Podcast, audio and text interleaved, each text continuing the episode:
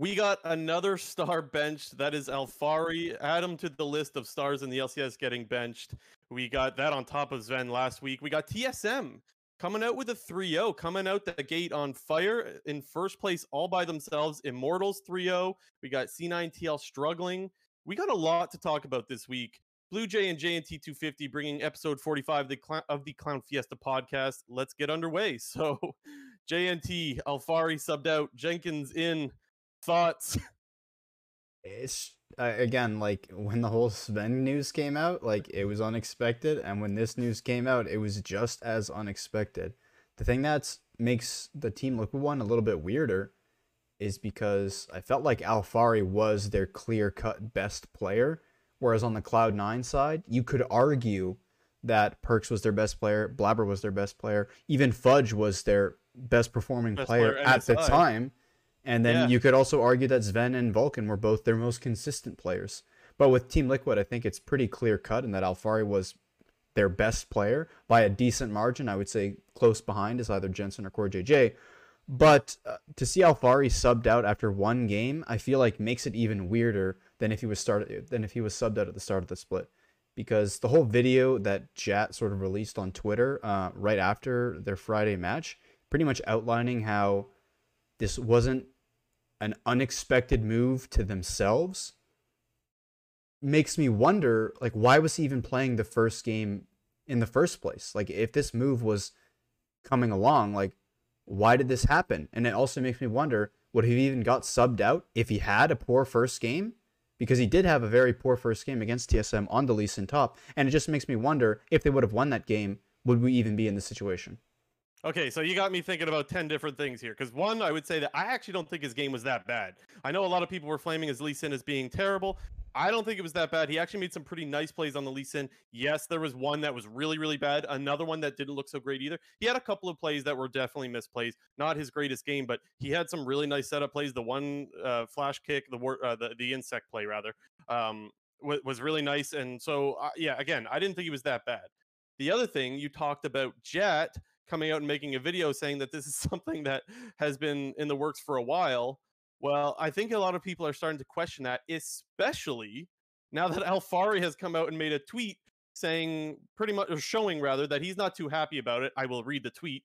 The tweet being was going to get Chick-fil-A for dinner, then saw an ad for Chipotle and decided fuck it, why not get some Mexican? Wasn't spur of the moment by the way, calculated this a month in advance. So he's a bit uh, mad here obviously he's not happy. I mean, you don't expect him to be happy, but I don't even did, did Zven go to Twitter? I don't think Zven went to Twitter. Just drawing some parallels uh, from a week ago. Um, so, anyways, that is related to the Jatt video because Jatt said like this is something that they've been thinking about for some time, and like you said, why even play the first game then? It's just a little weird, isn't it? yeah it's just odd.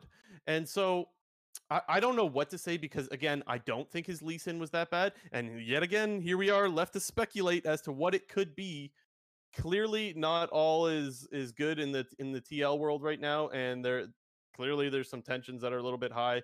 And Mr. Barney Alphari is not happy about it. That's that's all we know right now. We Chat doesn't really want to let anyone know. Of course, no big surprise there. Another thing, even, is that Santorin was supposed to do an interview with Travis Gafford this weekend, and instead TL sent Jatt in place because maybe they were afraid that Santorin might leak what happened. So TL really wants to keep this hush hush, whatever the reason is. hmm Yeah, I, there obviously isn't a lot that's been publicly said about it, and from what we've been told from Jatt, even in the video he posted on Twitter and in the video that he did, uh, the interview with, he did with Travis Gafford, um, they haven't really said anything because they think it's better for them internally to just keep the whole thing quiet rather than, uh, I guess, like spark a ton of extra community backlash on top of it. But one thing that I will say, which I don't even know if I'm even going to call this a rumor, uh, because it was this was on the Yeah. Double F Meteos and Sneaky LCS watch party now, not co-stream anymore. It's the watch party.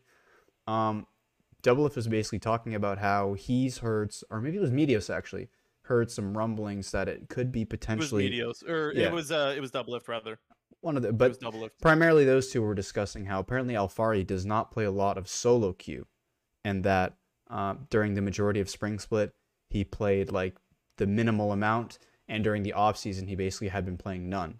So while that's I've only ever heard that rumor, if you want to even call it a rumor, from Doublelift himself. It's hard to put a lot of stock into that because yeah. like I don't know here like I prefer to stray away from calling it a rumor because Doublelift. I pretty. I don't remember his exact wording, but I think he even said on the stream that it's like those are just the solo queue accounts he knows of, right? Exactly. There's some guys that got six or seven different accounts, and so maybe he was playing a bunch of solo queue. But the point that Doublelift was making is, regardless of how much you like or dislike solo queue, you need to be playing. You need to be keeping up your skills, even if it is 60 ping uh, practice. And yeah, it's just it, Doublelift, I guess he, he really feels strongly that he's not playing enough solo queue. And but like you said, I, I don't think either one of us really want to call it a rumor because Doublelift has kind of admitted to saying like, guys, I don't know if this is for sure, but the accounts I have been following don't have a lot of games, which is a little bit worrisome. Mm-hmm. Um, yeah. And then I guess on the flip side, uh, we saw Jenkins for the first time in the LCS. Uh, I know you were getting a little bit hyped about him uh, even before this announcement kind of happened uh, because he had a really good GP game in Academy. Yeah, just also, one game. Yeah, I just want to be clear. It was just one game, but I was really impressed. It was in Academy. Yeah, he did play GP uh, on Saturday against CLG. He had a pretty good GP game there as well. So it does again, it does feel pretty similar uh, to the Cloud9 situation with them benching a star player, and it seems to be that it's for a very serviceable Academy backup at the minimum. I think you know in terms of the ceiling, I don't think I, I guess from the outside perspective, I don't think Jenkins's ceiling is going to be as high as King's, just because no one's going to argue that, yeah, right? Well, just because oh, I think Kings. You said, yeah, you yeah.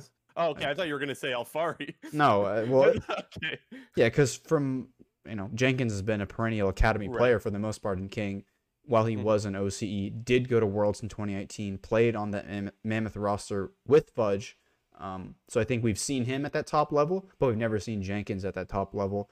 But I don't think after this weekend people can say that he's terrible by any means because I think he did a decent job. But again, let's look at it. Alphari was probably your second choice for MVP of the split, and it is super yeah. surprising to see to hear that he's getting benched. Well, and a lot of people had him as their, as their first choice, right? Like Blaber. I think just came ahead by a tiny little bit. But to your point is you knew this is got this was the their best player. He was smashing everyone in spring, and now he plays one game. It's a so-so game, and he's benched.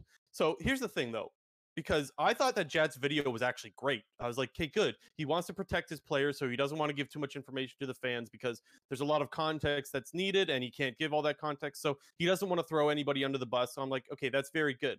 The problem that I'm having now with the chat video is that, well, Alphari doesn't seem to think that he's not buying it that this was something that they were looking into for the last month or so. he's not buying it at least. So mm-hmm. someone they're definitely on different pages, and that's why I'm a little bit less sold on the Jatt video now. Even though I thought it was good, it's like, well, there's definitely a lack of communication somewhere because yeah. clearly they're not on the same page here, and so that's that's a little bit of a problem. Yeah, and the it's just thing, it's just definitely ahead. not a good look to see that being tweeted in the first place.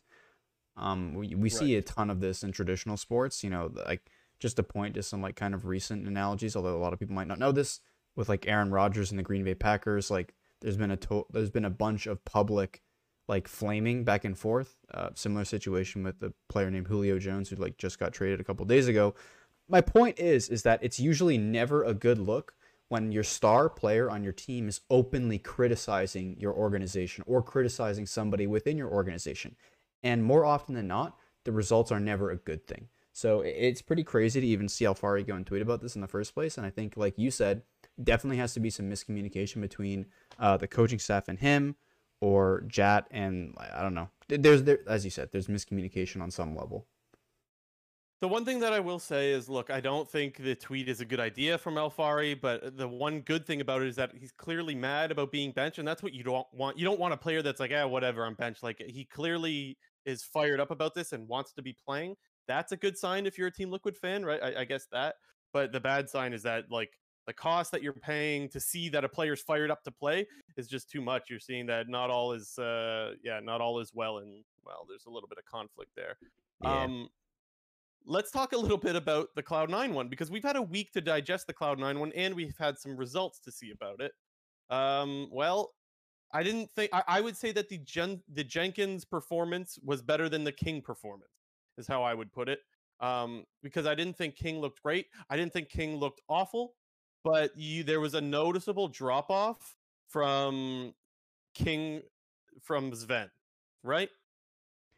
Uh, I wouldn't say I would put him on the same level, to be honest. Really? I, I don't think I was neither impressed or not impressed, I guess, by either performance. I think King had a poor late game in the Golden Guardians game. Um, but for the most part, I mean, that was really the only thing I could point to. I think he had a pretty solid game against Team Liquid. Did do a lot of work in the late game with the Kai'Sa in that game. And, you know, uh, Jenkins, we only saw two games from him. One was a really bad Lulu top game, and one was a pretty good GP game. So it's kind of like those two games are like neutral for me. And basically, how I see it with the Cloud9 side of things, King had a kind of poor uh, game against Golden Guardians, had a pretty decent game against Team Liquid, and that 100 Thieves game is basically null because that game was just doomed from mid jungle.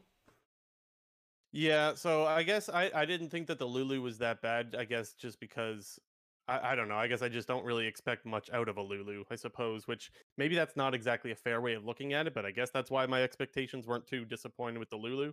Um, and I was very I was pretty impressed with the GP. I thought he looked really good there. And the the King thing, the reason why I thought he looked worse than than Zven for sure, in my opinion, is because I, I guess it wasn't just on him. The reason the the way that they threw that game, but him ulting in there as someone in the live chat saying uh Gala syndrome. I, I- don't know if I would call it Gala syndrome because Gala's kind of beast, but I think he's referring to going way, way deep. I, I don't know exactly what he's referring to, but going way, way deep kind of cost him in that game where he died the two Nexus turrets. And that that's a mistake that I think that if he doesn't make that mistake, I think C9 still wins that game.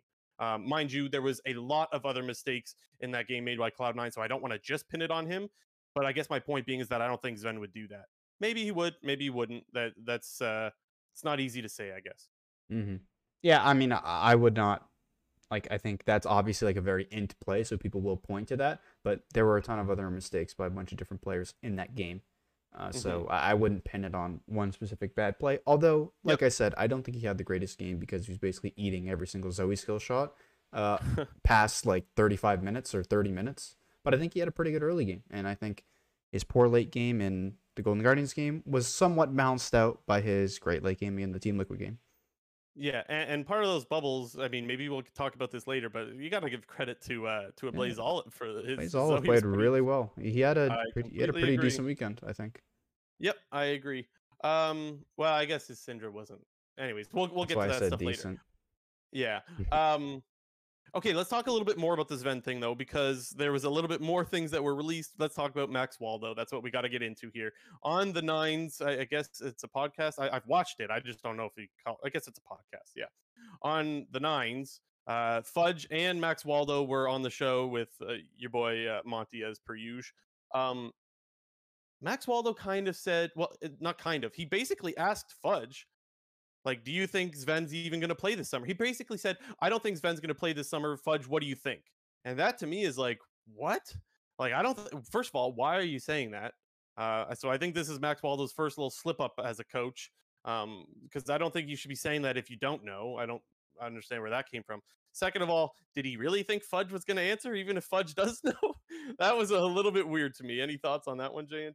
Yeah, I mean, obviously this is speculation, but what that tells me is that Cloud9 is going to play King until he performs poorly. And I think it also means that Cloud9 has a lot of confidence in King to play well because you're not going to sub you're not going to take out one of your star players, sub him in for academy player and expect he's going to be average to subpar. You the reason you're doing it in the first place is because you expect he's going to be good. And if he's good, there is no reason to sub him out in the first place. And I think that is probably why like that sort of line of questioning like even happened in the first place is because obviously if the cloud9 coaching staff and org is going to make a decision like that they should have confidence that their player is going to do well. And if that's the case do you think Zven's going to go back in? I would say no. I think if king is i don't know a top four AD in the league maybe a top three AD the other ones being like fbi and uh, tactical or something like that if you're like third to that like i don't know keep him in there. But if he's Eh. in games and we see more of the golden guardians game side of king then yeah, I think he'll get subbed out. And I want to give you a little bit of credit because that's pretty much what you said last week before we knew any of this stuff, before we knew any of this new stuff, that is. Um, that you said like if C9 starts to drop a lot of games, then you'll see Zven come in, and that could be the case. That could, I mean, we still don't know that, but with the new information, it points to that a little bit more, I suppose. Um, that it's hard to say because we still don't know what it is that that led to this. The other thing that I'll say is that it's very weird that Max doesn't know being part of the coaching staff. Like if he doesn't know, then who does know? Only Jack?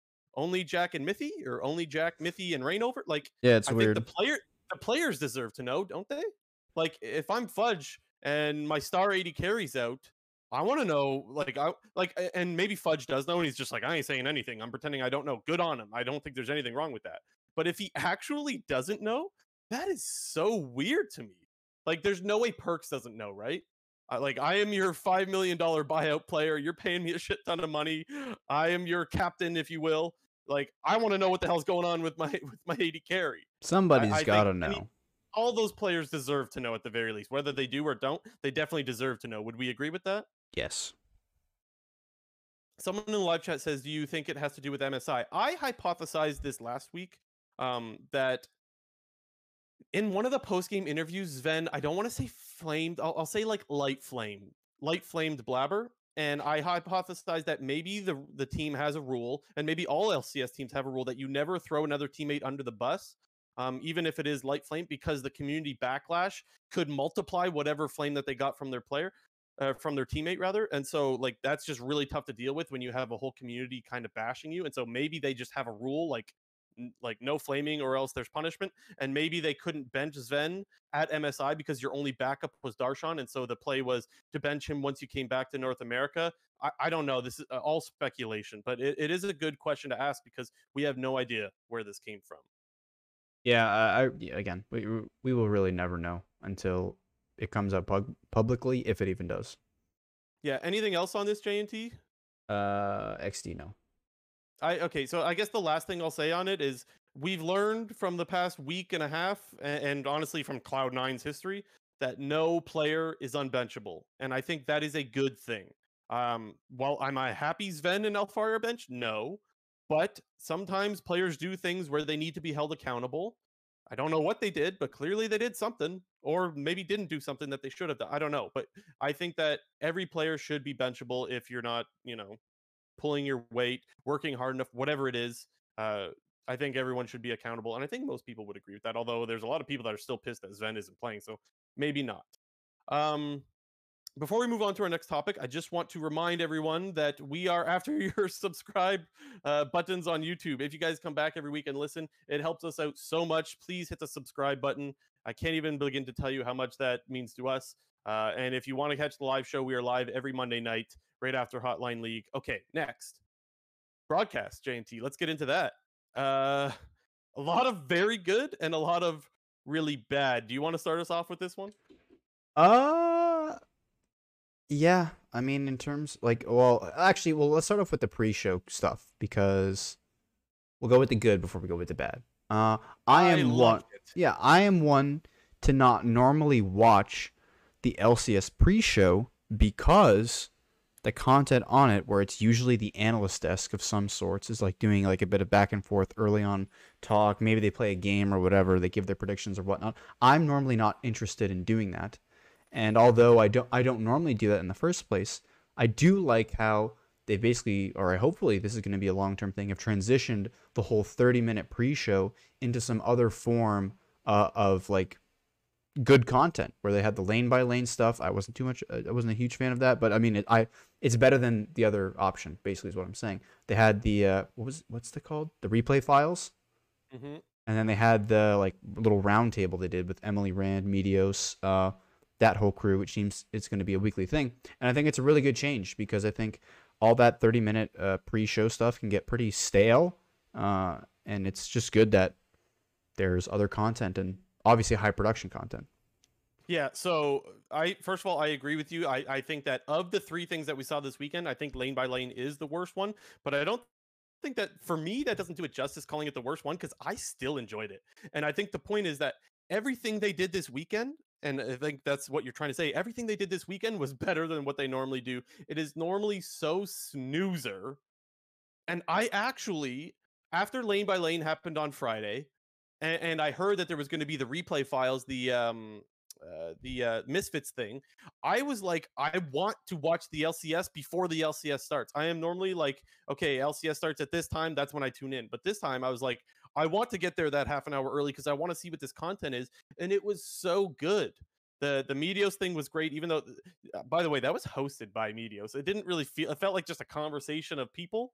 Um, but I think the important thing is the reason why it's hosted by Meteos is that means that Meteos will be back from time pretty much every week i would or whenever they're doing it that is You'd which think. i think? Meteos is the best part because well i'm just a huge Meteos fanboy i'll admit it. I think he's freaking hilarious.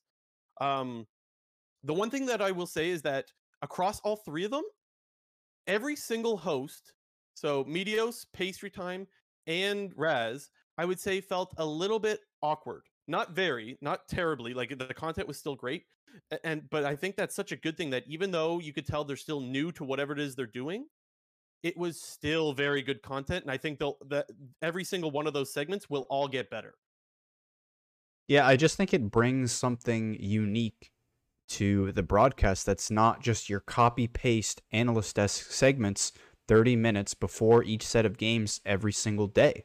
I think, as I said before, it can just get a little stale sometimes when you're doing the same things on a weekly basis. And yeah, while if they stick with this format of lane by lane Friday, replay files Saturday, and uh, roundtable Sunday, at least there's different things or different topics to be discussing within that. Like that man, that replay files thing was epic. Like that was so cool to yeah. hear about like all these little nuances of like how Misfits said like their scrims are going super terribly when they were playing like traditional Ardent supports, and they were like, well, we feel more we feel a lot more comfortable when we throw the Ardents on like mid lane or jungle and we play like an aggressive engaged support. I thought that was really cool and it's like interesting to hear like a team dynamic like that during a world championship and how bad you can be in scrims and then how like it's crazy to feel that if you're doing terrible in scrims you're actually more confident on stage like they were. Well, and when I saw that, my immediate thought was this sounds very similar to Cloud9 2018. They were like 0 18 in scrims and ended up beating Afreeca Freecs. How awesome would it be to go a replay files of that? To get all the stuff out of Svenskeren, who's still playing. I don't who, who's still playing that's on that team. I guess Nisqy would be Jensen. Or no, it was Jensen. Jensen's still Jensen, around. Jensen, Licorice. Who else? Licorice is around. Like, yeah, you still got enough. That's enough players already. That's enough players already that it would be a really good as long as you have like three guys, even two guys, you would be able to do two separate interviews and make the content fantastic. And th- anyways, there's just so many different series for that that you can do.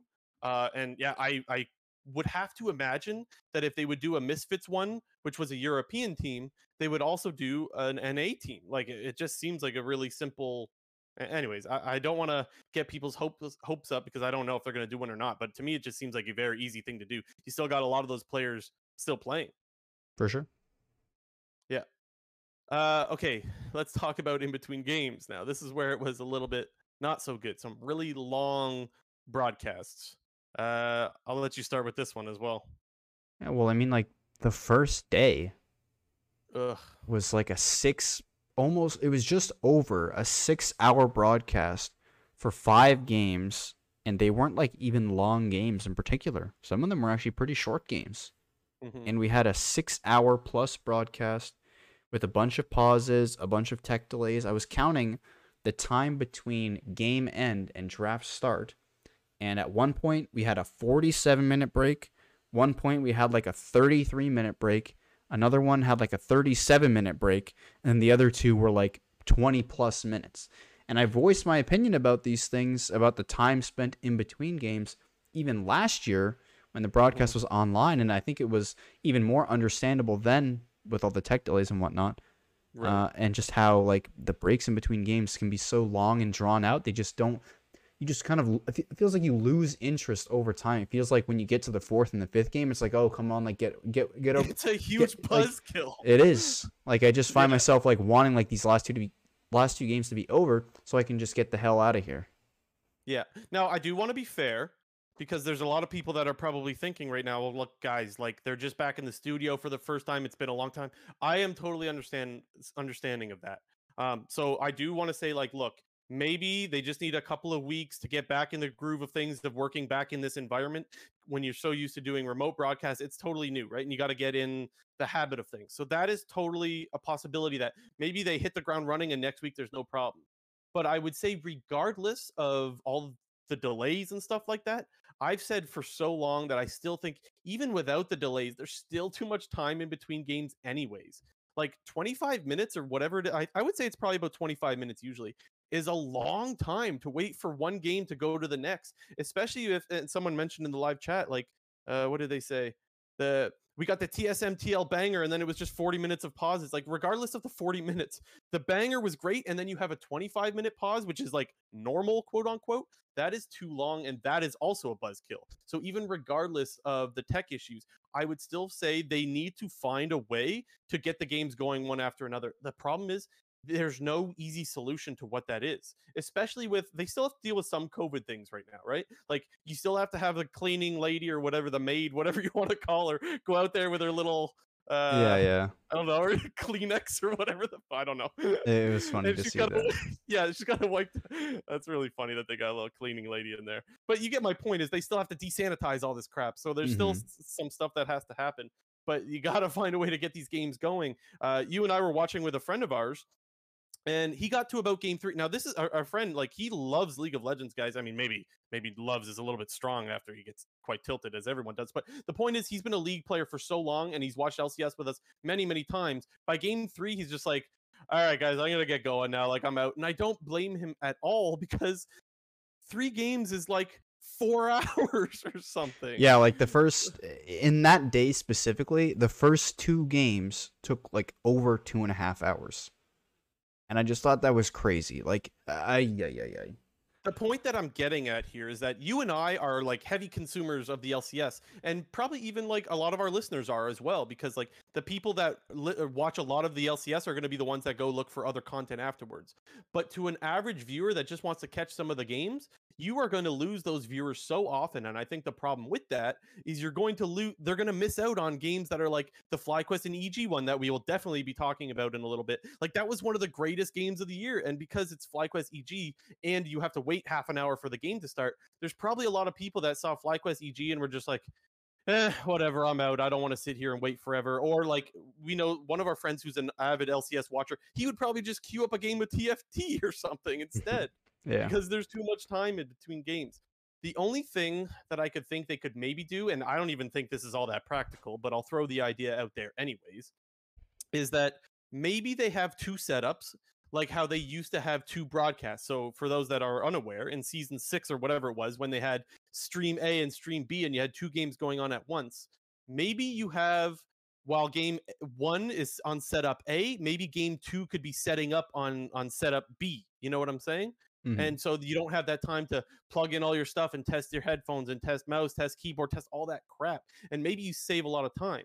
The reason why I say that might not be practical is because maybe that's at a completely different location or something like that. Like I don't know where geographically this other setup is, but they need to find something to get these games going. And I think it's just hurting their viewership. They keep playing the card that like, oh, our minutes watch is going up year over year, and it's like, well, no shit. You have way more. You have five extra games because every team's playing three times per weekend now, and the minutes are going way up because well, The you're taking half an hour in between games. so that is uh, that is my rant. It takes too long in between games. Something needs to happen. I'm sure they could do something. I, I I hate to be the guy to say do something and I don't have the answer for you, but I'm sure there is something they could figure out, and I'm sure these games could get going. And I think it wouldn't be unreasonable to expect a five game broadcast to be done in four hours instead of six or five and a half or whatever it is. Yeah, uh, TLDR, the broadcast is too long. It could be quicker. We don't know how to fix it, but we want them to fix it.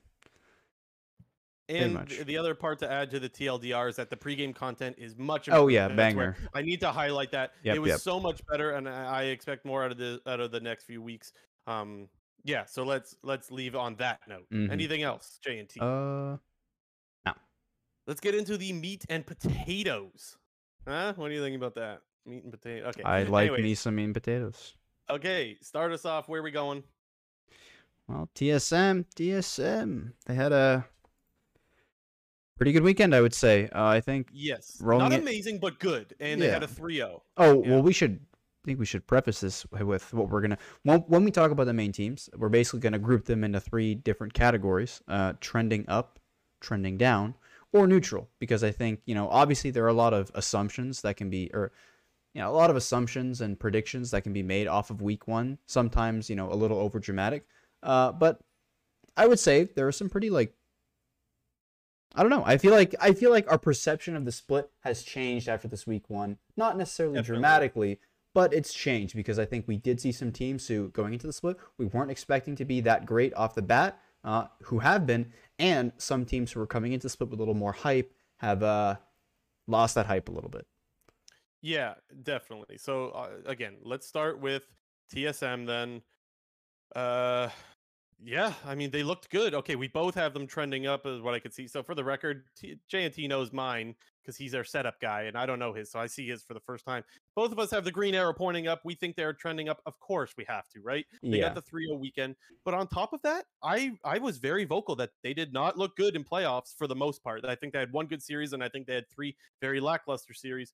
They looked pretty good this weekend, mind you. I think the EG game was kind of thrown to them a little bit. Regardless, they still looked a lot better to me here than they did in playoffs. And so absolutely trending up in my opinion, no doubt. Yeah, I think the EG game was definitely a little weird because I think at the time, like the whole ending was just a pretty crazy ending in general where they got Baron uh, off of EG and there was this sort of like half reset that went on where EG decided to start split pushing mid and then Lost just went or not split pushing, but four members of EG started running down mid as Lost is kind of doing this like half split push top lane, and EG kind of makes the decision that hey, we're gonna trade inhibs here, and we're gonna like full run down mid, get the inhib, attempt to base, and hopefully we'll get back in time. And I think they kind of similar to like the C9 RNG kind of thing, like they they they got in this situation and they didn't really know what to do because I honestly don't like when we were watching the games, I didn't mind their play whatsoever. I thought it was actually going to be a pretty decent play for EG to run down there, trade inhibs, get their bases off, but TSM did a really great job of recognizing like, oh, let's just stop these guys' backs and uh, we'll just have lost to end the game. And you kind of saw from the EG side, like they really, you know, they got lost in the mess in terms of everybody's like trying to run away in base while TSM runs at them. And, you know, obviously hindsight's 2020, but in yeah. those kinds of situations, like hopefully like they watched the C9 RNG game and learned like, hey, we either need to kill these guys in base or we need to have people going and stopping the guys who are chasing everybody down to stop the bases. So uh, if people that are there's some people that are listening and some people that are but there's some people that are watching and probably saw me shake my head a little bit because this is going to be like so hindsight but for me I did think it was a really bad play what they were doing. I thought I'm like okay that guy that's a Tristana and he has Baron. I'm like y'all need to get back now. The reason why I'm shaking my head is cuz well duh you can so obviously say that in hindsight but that was honestly my opinion when I'm seeing that happen. I was really like oh this is a disaster. This is big time. Uh-oh. Um, yeah, so uh, to me, I thought that that was such a bad play. It's Tristana, guys. It's Tristana. She takes towers without Baron. Like, uh, anyways, yeah, I just thought that that was a really poor play. Um, but again, TSM did the right play, and right. So if TSM's making the right play, I can't fault them for that just because EG made the wrong play. And outside of that, I thought they looked good in pretty much every lane over the weekend. Um, yeah, yeah, I, I thought Power of Evil looked great. I thought Huni looked great. Uh, Spica looked great. These are really important signs. I will say I, I think there was a few blunders from Sword Art, but overall I still thought he looked pretty good. And uh, yeah, someone else in the live chat saying Lost has improved so much. I thought Lost had a really good weekend as well. And it's like if you have every player looking at least good, that's a very good sign for TSM. And now you, they're in first place all by themselves. I can't believe we're saying that. I would not have seen this coming, especially after seeing their performance in playoffs just a month or two ago. Yeah, I like I don't know. It's I definitely didn't think that TSM would start the split up so hot, but I mean, I'm not necessarily surprised that they start that you know that they are in first place because like let's not forget like they were only one win out of first place uh, mm-hmm. at the mm-hmm. start of the season, and if you take down the other team that you're tied with, and the team who's in first place has a you know uh unexpectedly bad weekend, I mean, yeah, they're in first place. Do I think they're going to be there for long? No, but uh, I think TSM came out of the gate strong. Uh, I was really impressed specifically with. Um, I know you mentioned Lost, um, but I thought Power of Evil had a really solid weekend. Um, he whipped out the Viego um, in the first game of the split against Team Liquid with that R5 counter pick, and the whole knock on Power of Evil, um, and I think why players weren't necessarily ready to put him as the best mid laner NA, or even like kind of fighting for that competition with you know Perkz and potentially Jensen was because it felt like anytime he wasn't on a control mage, the game just felt bad We like we I think he played a couple of games of TF in spring, a couple of games of Lucian. Uh, I don't really remember what else he played, but mainly the TF and the Lucian just seems super uncomfortable on. And I think when people saw him blocking the Viego, it was like, okay, this is another one of those Power of Evil champs that could go like really horribly wrong, and he'll get the flame of the world if he ints on Viego, or kind of like what happened, he had a really good pop off game, and we don't really know if that's due to the power of Viego or. But I think yeah. I think Power of Evil played a pretty good game for the most part. Uh, but it was I- good to see that he got a win on a non-control mage and looked good doing so. No, that's a very good point because a lot of people will point to Viego just being busted, and I understand why they're doing that. Like, I, I don't want to get too TSM hype without acknowledging that he's on this broken ass champion, but also that was last picked. I, I think I tweeted about that. That was last picked in the draft. Any team could have taken, like either team could have taken it. Each team had five opportunities to take it. It was literally, literally the tenth pick in the draft, and so yeah, I think, or might, maybe I'm confusing it with a different game. Was it the tenth pick in the draft? It was last pick. It was it was R five. Yeah, okay. Yeah, yeah. And so, yeah, I mean, if it was that busted, which I mean, you could still make that argument, then TL should have taken it then, and TL can't really complain, um, because yeah, he he had a great game, but and anyone could have taken that champion. So yeah, I don't care. Good game for Power of Evil. Very good sign because we have seen him struggle, like you mentioned, on things that are not control mages. So hats off to him. Yeah, and and then he just played two very solid control mage games. Uh, his Viktor game against EG was pretty nuts. Basically, we kind of mentioned that whole sequence of events uh, that happened with the whole mid lane uh, push from EG, top lane push with Lost. Right when that fight started, Power of Evil was kind of like in the middle of get. He was getting caught in mid lane basically, and like dumped his full combo onto three people, setting them to one HP. Like he did a lot of damage in that Viktor game, and I thought his Orianna game against Golden Guardians was just exactly what you want. Uh, you Yeah. don't lose lane and you scale late game. That's what he did. He had that kind of controversial uh, Riftmaker game, uh, where he Oh, he had yeah. Riftmaker of- as his mythic. Um, Forgot all about that. yeah, I think in the moment everybody was like, "Oh, what the fuck is this? Like, this makes absolutely no sense." But I feel like the reasoning that he gave and kind of him discussing it, it does make. I didn't see the reason. What was it? Well, he basically went to Twitter Because he was afterwards. Lucian or something? Well, he basically just said like his job in like against their team comp is to make sure that he doesn't get one shot by like Renekton or sorry, not Renekton, uh, Nocturne, Rumble, Lucian, and then if he doesn't die, the fight's basically over anyway. So all he needs to do is survive, and he figures Hmm. that the tankiness from the HP and the Omni Omnivamp is better than yeah. the raw damage, which I would actually agree with. So I feel like in the spur of the moment, it was kind of like a what the fuck is this because nobody builds this item in Orianna. But his logic makes sense. I think it makes a little bit more sense than other builds that we've seen from him in the past, like Imperial Mandate Azir and Liandry's Corki. Yeah. I can't really think of any other ones, but those are the main two from Spring that stand out. I don't know. Weird, but it There's worked. Just, there's just a history of Power of Evil doing some troll ass builds, and so everyone's knee jerk reaction is, "What the hell are you doing, man?" so, Mhm. I mean, he's kind of brought that upon himself, uh, I suppose. But the other last thing that I thought, uh, the other thing that I wanted to mention, I think, was the Viego game. Maybe it was I, I don't know which one it was. The one where he baited out Jiizuke. I mean, that's obviously not that difficult to do nowadays to bait out Jiizuke, but where he baited Jiizuke with the TP play on the cannon minion was was pretty nice as well. I think Yeah. that was like like I watched the pro view of it. I went back and watched the pro view of that, and you could tell he's like, "Yo, like ping right there." He's like, "I'm gonna freaking TP on this guy, and we're gonna kill him right here," and that was pretty nice as well. So I guess we just have a lot of good things to say about Poe, and uh, well, I think deservedly so. He had a really good weekend. Mhm. Uh, who's next? Uh, the other 3-0 team that we had on the weekend is Immortals. Um, our longtime listeners will know I'm a little bit of an Immortals fanboy. Um, I was a bit too pussy to pick them in their game against 100 Thieves, but they won that game and uh, they got the 3-0, so it's pretty good.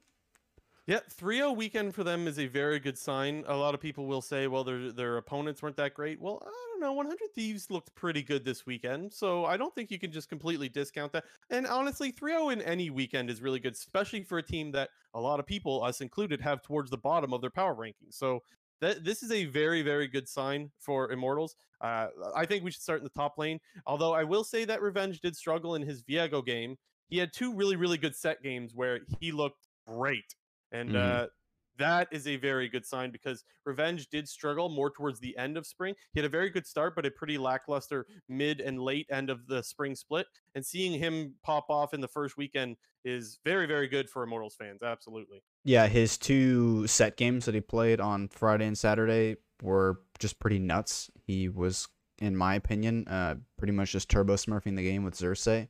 Um, they did a really great job of coordinating their various uh, the Sett CC with the Rumble ult. That's one thing that I thought you know going back and looking a little more closely at the games that they were doing consistently in both of those games, or pretty much any if any skirmish or team fight was layering the Rumble ulti with the Sett E or with the Sett ult, dunking it onto multiple people. We're kind of really seeing Sett actually rise in popularity because I feel like the you know with all the various engage that we have in the game right now, paired with a lot of these big wombo type ultimates, specifically the Rumble coming out of the jungle, it seems like a pretty uh, powerful combo.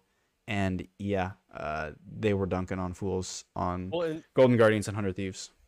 and Xerxes got Player of the Week. I don't know if you mentioned that, but Xerxes got Player of the Week as well. That's how good uh, his. I mean, you got to speak to his Rumble. His Rumble was fantastic, and I guess that's why it's. Pro- I mean, on top of the 3-0, and because they're looking good in top and in jungle, and probably, I guess. I guess their bot lane is a little iffy, I, I will admit, but regardless, it's easy. It's easy to see why both of us have them trending up here, right? Like, there's no doubt that this is a team that's definitely trending up. Let's talk about the bot lane a little bit. I didn't think that Raze was that great on the Jinx. I think there was a lot of times that his positioning was a little lackluster, and he could have thrown the games. And not only that, Destiny's um his Nautilus was quite Yeah, bad. That his- was a really bad Nautilus game, but he did recover on the Thresh. He looked really good on Thresh, and so you got to give props there. He he had a very very very good Thresh weekend, and so that is a very good sign because I didn't think their bot lane looked very good last split either, and I think Yeah. that was definitely an improvement. the main problem with this Immortals lineup, you know, can, throughout the spring split was it always felt like either on a week to week basis or a game to game basis, it just felt like somebody was having a terrible game. Like at the start, their bot lane was clearly struggling. Um, and you know, while they did have some pretty all right performances uh, in the mid and late parts of the split, we did see, as you mentioned before, Revenge kind of fall off quite hard from his really hype first two weeks of the split. Because I think uh, week one in Spring Split, Revenge had a really great week. Week two had a pretty solid week, and for the most part, became pretty invisible. And it kind of just felt like with each Immortals week, it was kind of one specific player who didn't have a great week, and then therefore Immortals wasn't really able to chain a lot of wins. And I do feel like if we can kind of get this version of Immortals, where we do have Revenge and Xerxes working well together, we have the occasional games where Raze and Destiny aren't making int plays. I feel like eh, that first game against 100 Thieves, yeah, Destiny was looking pretty terrible on the Nautilus, missing a ton of hooks, but Raze had a pretty good game on that Tristana that game. Uh, their game against Golden Guardians, uh, let's be honest, they completely smashed them. And in that CLG game, their bot lane did play really well for like the first 15, 20 minutes of the game. But like we said, Raze just like uh, turned off his monitor after 25 minutes, walking into every Lilia, uh, walking into every Lilia Oh, bowling yeah. ball, walking into like I don't even know. He just walked into everything and got hit by everything in the late game, and they almost threw that game after like the monumentally fucking absurd lead that they had early on. It was crazy to see how often he was getting hit by things, mainly the Lilia. And he just didn't buy a ball, as you QSS until like right at the end of the game, and then he bought a QSS, and then he just has his get out of jail free card, and then they just kind of won the game. So in our in our predictions, JNT had Immortals. I decided to stick with CLG for lack of better judgment. Well, uh, And- I, I originally had CLG because I put my faith in CLG, and as I said earlier on, uh, it, it was either summer split last year or spring split of this year. You never put your faith in CLG, and I switched my prediction. I mean, I know that, but I also have said I can't be a hypocrite. I've said too many times on this podcast that I am going to do my best to support CLG as often as I can. And so, uh, yeah, I I just I thought about switching. I did, and I just was like, no, I'm going to stick with. I can't take CLG all the time. But anyways, my point that I was getting at was JNT predicted Immortals, and so he's cheering for Immortals in this game, and he is getting so tilted every time that he gets hit by a Lilia bowling ball. And uh, yeah, JNT was freaking out asking him to buy a QSS, but that's that's besides the point. Yeah. Um, anything else on Immortals, or should we move on to the next team? Uh, one thing real quick. Let me pull it up. Go ahead. Oh shit, that didn't work. Is it what I think it is? Yep, insanity It got is. the juice. okay. Insanity got the juice. I will say I didn't honestly like not a lot stood out for me from Insanity this week. Yeah, he he, he just no he he had like a he himself like went on Twitter and just said like I didn't play very well this week. My team carried me. Uh, I didn't feel like yeah. I I don't remember him running it down or anything. Yeah, he like didn't run it down, but he didn't have like any uh, nuts game or anything. Insanity got the juice. Okay, who's next then? Uh, we got 100T up next. Yeah, so this was really interesting to me because, well, as everyone knows, Reaper's taking over as coach now, and we got Abbedagge coming in. But it's kind of disappointing to see Abbedagge on Karma. Like, I, don't get me wrong, there's nothing wrong with the pick. Like, I get you just play what's best and you play what you think is good. It is a little bit like, uh, like I want to see him play something else, but it looked pretty good. Um, J&T has them trending up. I have them trending about the same. Um, now, I will remind people that they looked quite bad last split, and I would believe that's what that would have to be why you have them trending up now. I have Yeah, them trending and- equal because I don't think all of their things are fixed. Like I, even though Ssumday there was one game, oh, there was one good game out of Ssumday. Was it the game that he? Maybe it was the game that he solo killed Fudge, even though I think Fudge was just running it down. There was still some really, in, yeah, it was the Wukong that like Ssumday was completely running it down, and then there was closer ganking uh, a set from flanking. Like those Oh, are yeah, things that, that you was- just shouldn't do. Yeah. So when I'm seeing things like that, I'm like, what the hell is going on? Like I didn't think that they were that great, and so I was not able to put them trending up yet. Although I would definitely say if I had to go up or down, I would definitely go up. But I'm still putting them equal. There was still some things to me that looked quite mediocre. Let's say. Yeah, um my perception of 100 Thieves going into the split was for the first couple of weeks, we were going to see what kind of happened in their 100 Thieves in sorry, in the Immortals game where we did see 100 Thieves pretty disjointed, not really on the same page. Uh, I felt like the Ssumday that we saw in that game was the Ssumday that we had we saw in the spring split, uh, and it's kind of same with closer, a player who I think has been really hyped for the better part of like half a year now, who kind of fell off pretty hard towards the end of the split, and I think partly of that was because like I think 100 Thieves just really took him off a lot of the champions that he was very successful on, and kind of you know I, I think we it's always good to play to your roster strengths. And when I saw this team just like completely adapt the hard farm meta and they completely they completely dropped the Olaf, which was Closer's best champion, I really wasn't happy about that. But the the next two games from 100 Thieves, the Cloud9 game and the Dignitas game, was really surprising to me to see because I thought they played really, really well in both of those games in terms of their team coordination, their draft, and their planning and their execution and everything like that. And I was thinking that was going to take a little bit more time uh, for them to really get online, and that's why I kind of have them trending up. Was because I was expecting to see more of the Immortals game type 100 Thieves this week, but their next two games were really, really nuts in my opinion. The the other thing I'll say, is, since you bring up the Cloud Nine 100 Thieves game, that to me was like I, I hate taking away credit from 100 Thieves, but like let's be honest, Perkz absolutely ran it down, or almost all of Cloud Nine absolutely ran it down. If, if I'm being more honest, Fudge just died randomly, like level two to the Gnar as the Malphite. Like that was like you, you can't be trading there. And then Perkz, unfortunately, Flash W's award.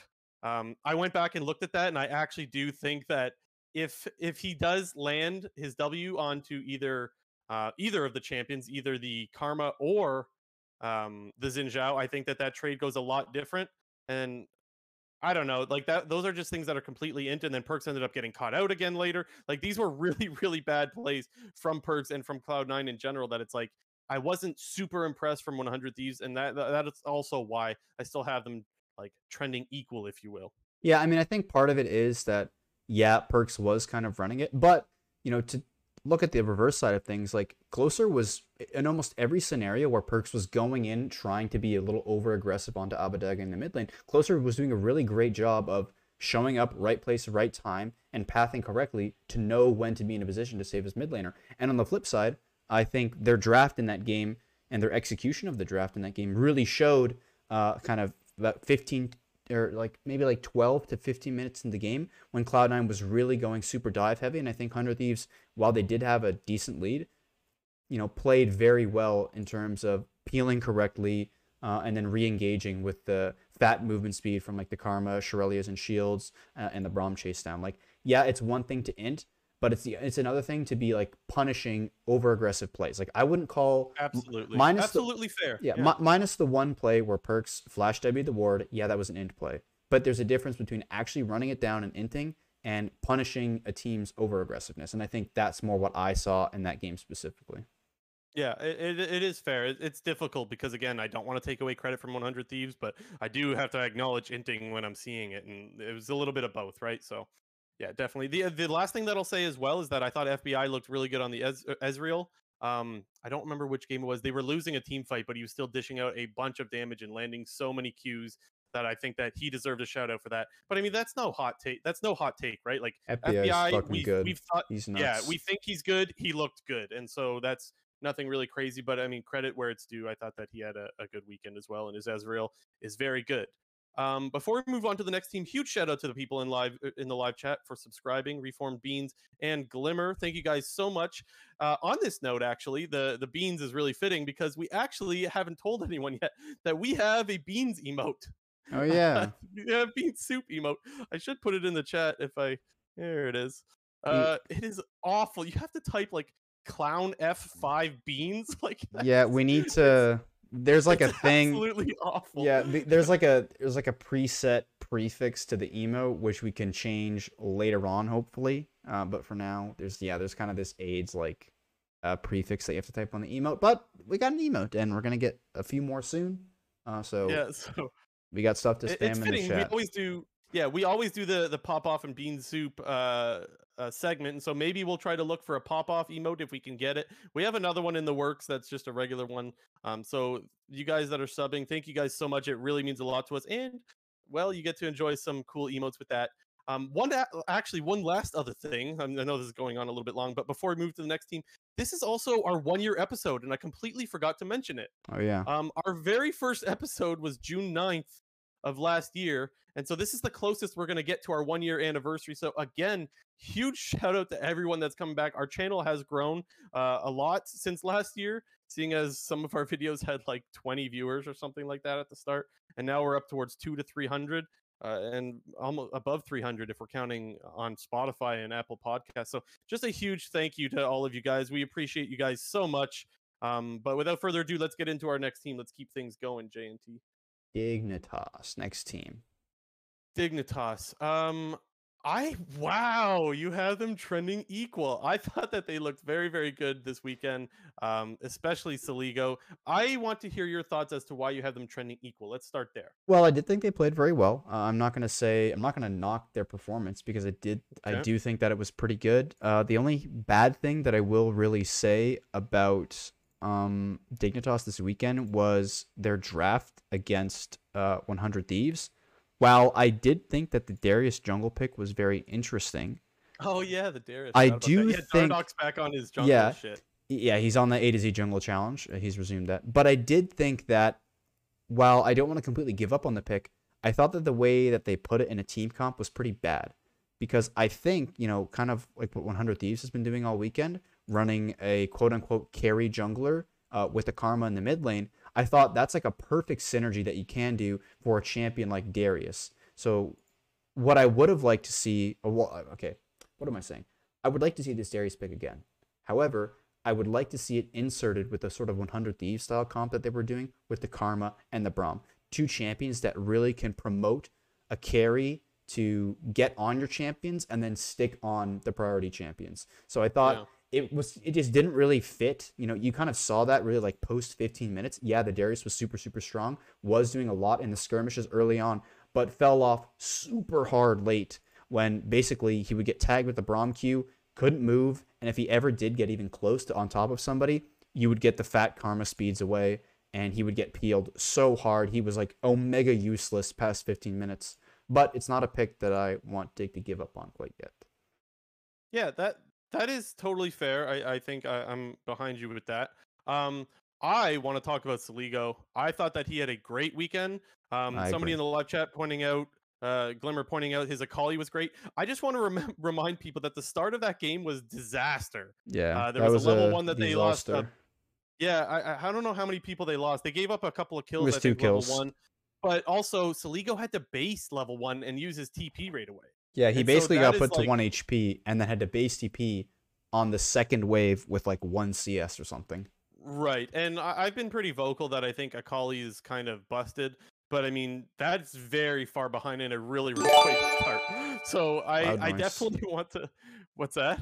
Nothing loud noise. Thank you, Loud noise. Reform Beans. You're a beast. Reformed Beans gifting some subs in the live chat. Thank you so much, Reformed uh, Reformed Beans. What a homie.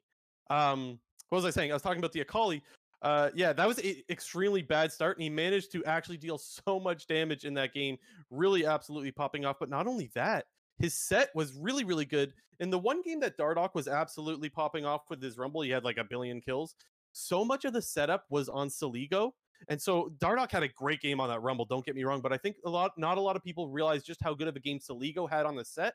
And so I wanted to give a really big shout out to Soligo for his Sett because I think that he was the one that started snowballing that game with the Roam top at uh, at the very I think it was like level 3 or 4 or something like that.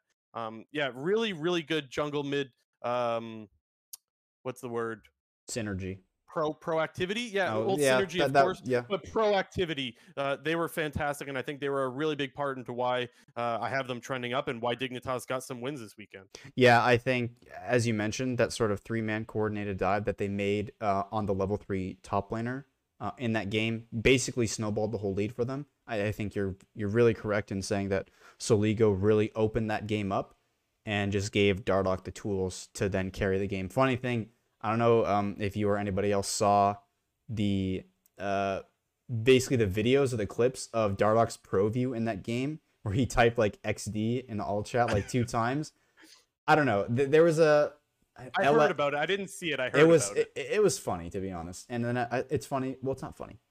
LS he basically gave his take on it and basically said how he thinks that's like super super BM, even though like he's comp- like he, him and Nemesis both said afterwards like emoting's fine, like taunting is fine, but all chatting's not fine.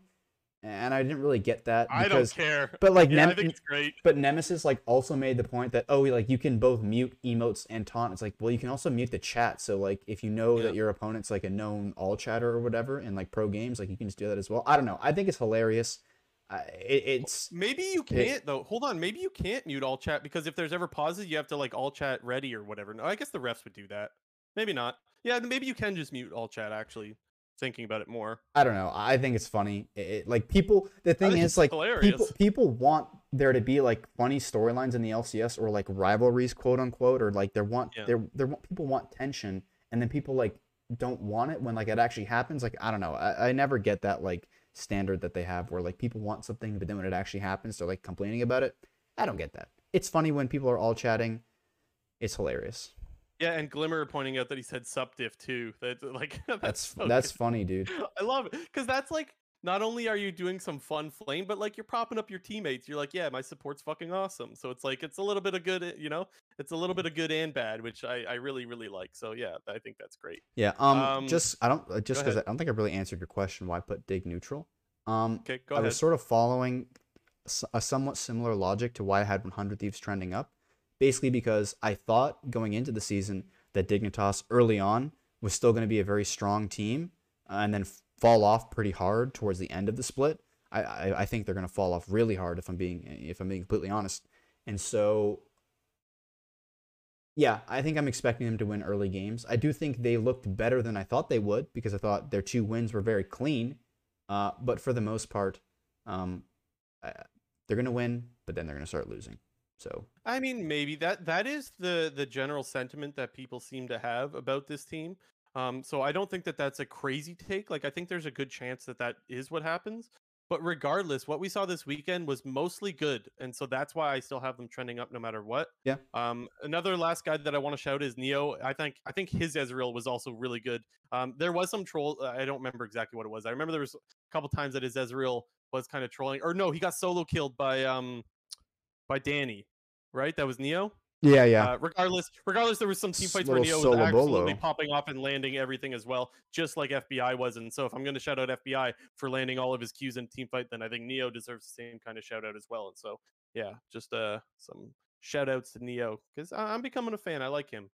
All right. Uh, next up, we got FlyQuest, dude. When I was like looking up and like trying to remember everybody's records, FlyQuest went two one this week, but it does not Yeah. feel like they went two one whatsoever.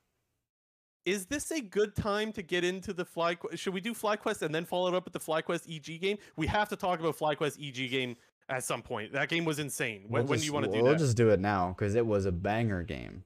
Dude, okay, so that is one of the games that like yeah, they won, but like both teams deserve to lose. And I know Yeah. a lot of people don't like that take, but let's be honest, both teams deserve to lose that game. It was an absolute fiesta, very like pun intended. And I don't care though. I thought that that was the best game we've seen in the LCS all year. Maybe the best game I've ever seen in the LCS, although I can't say I remember all of them that well. So there's maybe like a game that like I'm just obviously forgetting. That game was awesome. It was so good. Uh, holy crap! Where, where should we start in that game? Level one, there's seven flashes blown and no one dies. Dude, uh, Level one, everyone's brawling over a red buff. huge just street fight over the red buff. No kills happened, as you mentioned. Basically, everybody burnt their flash, but it basically just led to like a huge jungle lead for Josedeodo because Svenskeren got put low, got forced out of his red side jungle, had to walk all the way to his blue side jungle, and was basically just down like almost 20 CS, like right at the start of the game. Yeah, so uh, right off the bat, there's like an absolute fiesta. FlyQuest gets the red buff though, and they get, I guess, everyone uses all their flashes. Like I said, there was seven of them used. And then what happens later on? We got Jiizuke like jumping into the Zoe after or during getting hit by a bubble and just trading one for one in Yeah. pure Jiizuke style. Uh, what else? I, I got notes here. We got Impact. He overextends into Jiizuke and just and Jiizuke TPs right on top of the of the Wukong and the Lee Sin. Like, what is going on in this game, man? Like, so many int plays. Like, so like many. if you could sum up Jiizuke, it would be this game. Like yes. he's having these crazy moments where, as you mentioned, he's in the middle of getting slept and is like 200 HP, jumping onto Palafox, bursting him from like four or 500 HP, getting the one for one. And then you have multiple times in that game where Jiizuke is getting caught out in side lane, or as you just mentioned, on Tristana, trying to use your teleport to save your top laner who's currently getting four man and then have to like burn your flash for it as well. There was just a whole lot of shit going on in this game. That was an int play that, like, it was int, but he actually didn't end up dying. Yeah. Somehow he managed to get out. But that was an int play. Like, that was a bad TP. Like, let your bro die, man. And while we're on the topic of Jiizuke TPs, this was one of the weirdest plays I think I've ever seen in the LCS. Jiizuke starts TPing top. This was the, the Oh, fight yeah. in the bot lane. Jiizuke starts TPing top, and as he does that, then EG engages the fight and somehow wins the fight.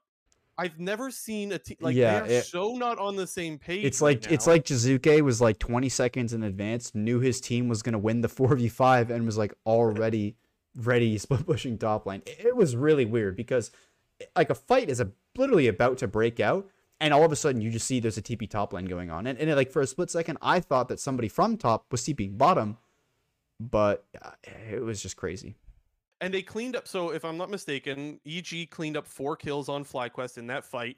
Jiizuke's been top already, even while the fight is happening, pushing. So now it's Wukong. it- It's Licorice on Wukong, the only one that gets away. And now he has to fend off the Sett that TP'd with Jiizuke afterwards because Yeah, they're trying to end the game. And to Licorice's credit, he is holding them off 1v2 and ends up holding the game there where that game could have been over. He has a really nice defense, and so the game prolongs even more. And then Josedeodo goes and steals a Baron right after. Right after that, uh, Josedeodo steals a Baron, and then they run right over to Drag and they get Dragon Soul. What the fuck, man? I loved this game. It was so insane. you you could just tell like once it hit like 30 minutes like it was just complete chaos like you literally threw macro out the window past 30 minutes in this game because like if you like honestly going back and looking at this game there were so many glaring mistakes from both sides in terms of like the macro late game where EG like kind of somewhat like wins a fight, gets a two for one, then chooses to do Baron when the enemy jungler is still alive, when the enemy team is on soul point for Infernal. You then get wiped at Baron, Baron gets stolen, and the enemy team gets Infernal as well. And then from the FlyQuest side, they have Infernal, but it's funny, we were watching the co-stream and it didn't even feel like they had Infernal because of like how like I don't even know, like oh my god. And then what did we saw? We saw like three Elder Drakes and like nobody could end the game with an Elder Drake. We saw multiple Barons from both teams where teams just were never committing. It just felt like it was just really crazy to watch. And as you mentioned, there was real like it felt like a team shouldn't have won this game because both teams had the double mega buff in Baron and Elder and couldn't close the game out. So I, I believe there was a point in time where FlyQuest had Baron, Soul, and Elder. and I don't think they could close out the game. Yeah, they they, they That's didn't. pretty crazy. That that's hard to not be able to close out that game. In the end, Oh god. EG ends up getting a or an elder later. And And Baron. they blitz the Nexus. Yeah, and Baron. They blitz the Nexus, somehow wipe, trying to kill FlyQuest in their fountain. And then FlyQuest runs it all the way down and ends up winning that But game. that game went 53 minutes. You know how hard it is for a game to go 53 minutes nowadays? Like, that's such a long game.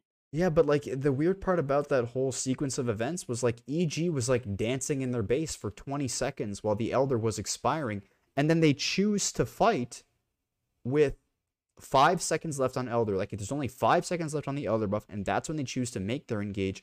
And they're basically they're not necessarily diving fountain, but they're diving right in front of the fountain where the enemy team is literally sitting in their base, regenning HP while you're attempting to kill them.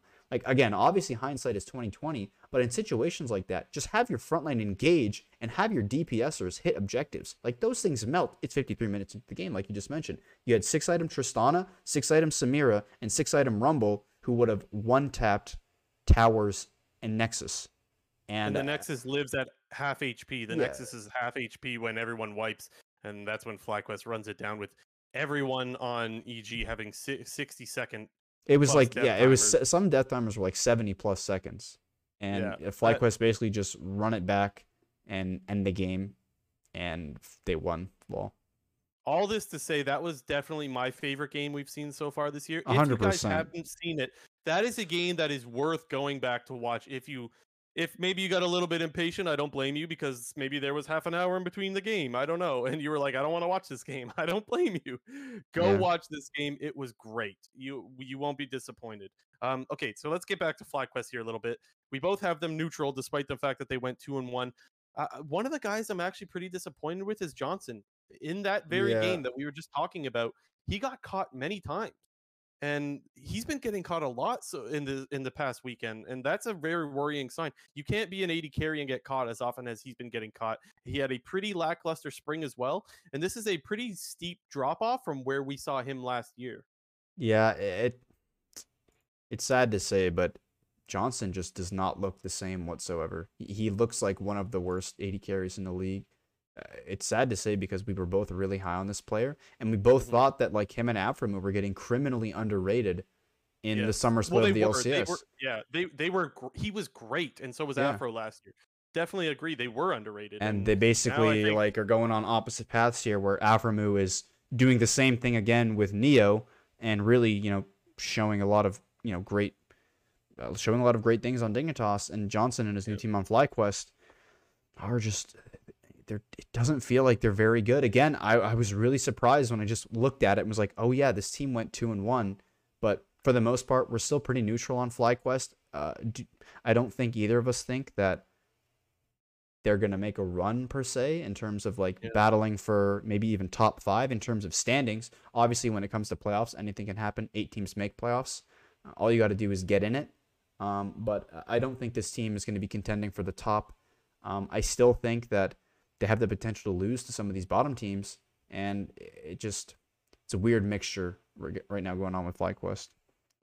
I just I want to thank Lamau LP in live chat for giving us some reference about some of the longest games we've seen across the different regions. Uh, this is just I, I think this is good, so I'll read them out. Uh, EDG RNG went 48 minutes. Uh, that that's this year. The LEC record was G2 Rogue went 50 minutes. Apparently, the uh, uh, Lamau LP. I hope you're not trolling me here. I hope you have some good sources. Um, LCK was Damwon and Gen G at 52 minutes, and then now I guess the LCS has beaten it with 53.58. Um, although he's saying as well that um, 100T and GG Oh went man, 56 minutes in spring. I don't even remember that. that was like But- that was like they were playing Janna. That was when they whipped out the Janna against the Rell. I remember I that. mean, I'll have to take I'll have to take your word for it. I remember the G2 Rogue game because that was I think Caps was playing Ekko or something in that game. Um, I want to say You got it from Game of Legends. We use Game of Legends a lot, so I mean, Game I of trust. Legends is epic. Game of Legends is a pretty good site. Uh, anything else on FlyQuest? Uh, they're all right. Yeah, I, I do want to give some credit to, to to Licorice actually because um a lot of people were, was it against Finn I think where people Oh, he were dumped on Finn, Finn. kind of underperforming. But like, even though he underperformed, maybe like you still got to give credit to the other guy that absolutely, like you said, dumped on him. And so I, I guess this was a little bit of a reminder, regardless of the champions being played, because I think he was on Gwen, right? Yeah, it was Gwen versus GP. regardless of the champions being played, you still I think this was a reminder that Licorice had a very very good CSD last year in in, in summer I believe it was or maybe it was spring. Um and he was a very good top laner. So let's not forget that Licorice still knows what he's doing in the top lane and he definitely made quick work of of Finn who I think will bounce back. I don't think Finn is going to be as bad as people think. But anyways, just a little bit of credit that I got to give to my boy Licorice. All right. Uh, next up we got Cloud Nine. I have them as neutral. You have them as trending down. Another difference we got going on here. Yeah, I feel like this is probably just going to be a semantic difference. I think we both still have the same kind of idea of where this team's at, but let's see. So for me, I had to put them trending down because, well, I think that Perkz looked really, really good in playoffs, and I think that he looked really, really fucking bad this weekend. And I, I guess you could, I guess for you, you're probably you would probably reference how he was looking from MSI, perhaps. Uh, maybe. I mean, yeah, Perkz had a bad weekend. Well, he had a really well. I know. Well, actually, sorry, he didn't have a bad weekend. He had a bad game against 100 Thieves, but he Mhm. kind of was one v 9ing in the Sylas game against Team Liquid.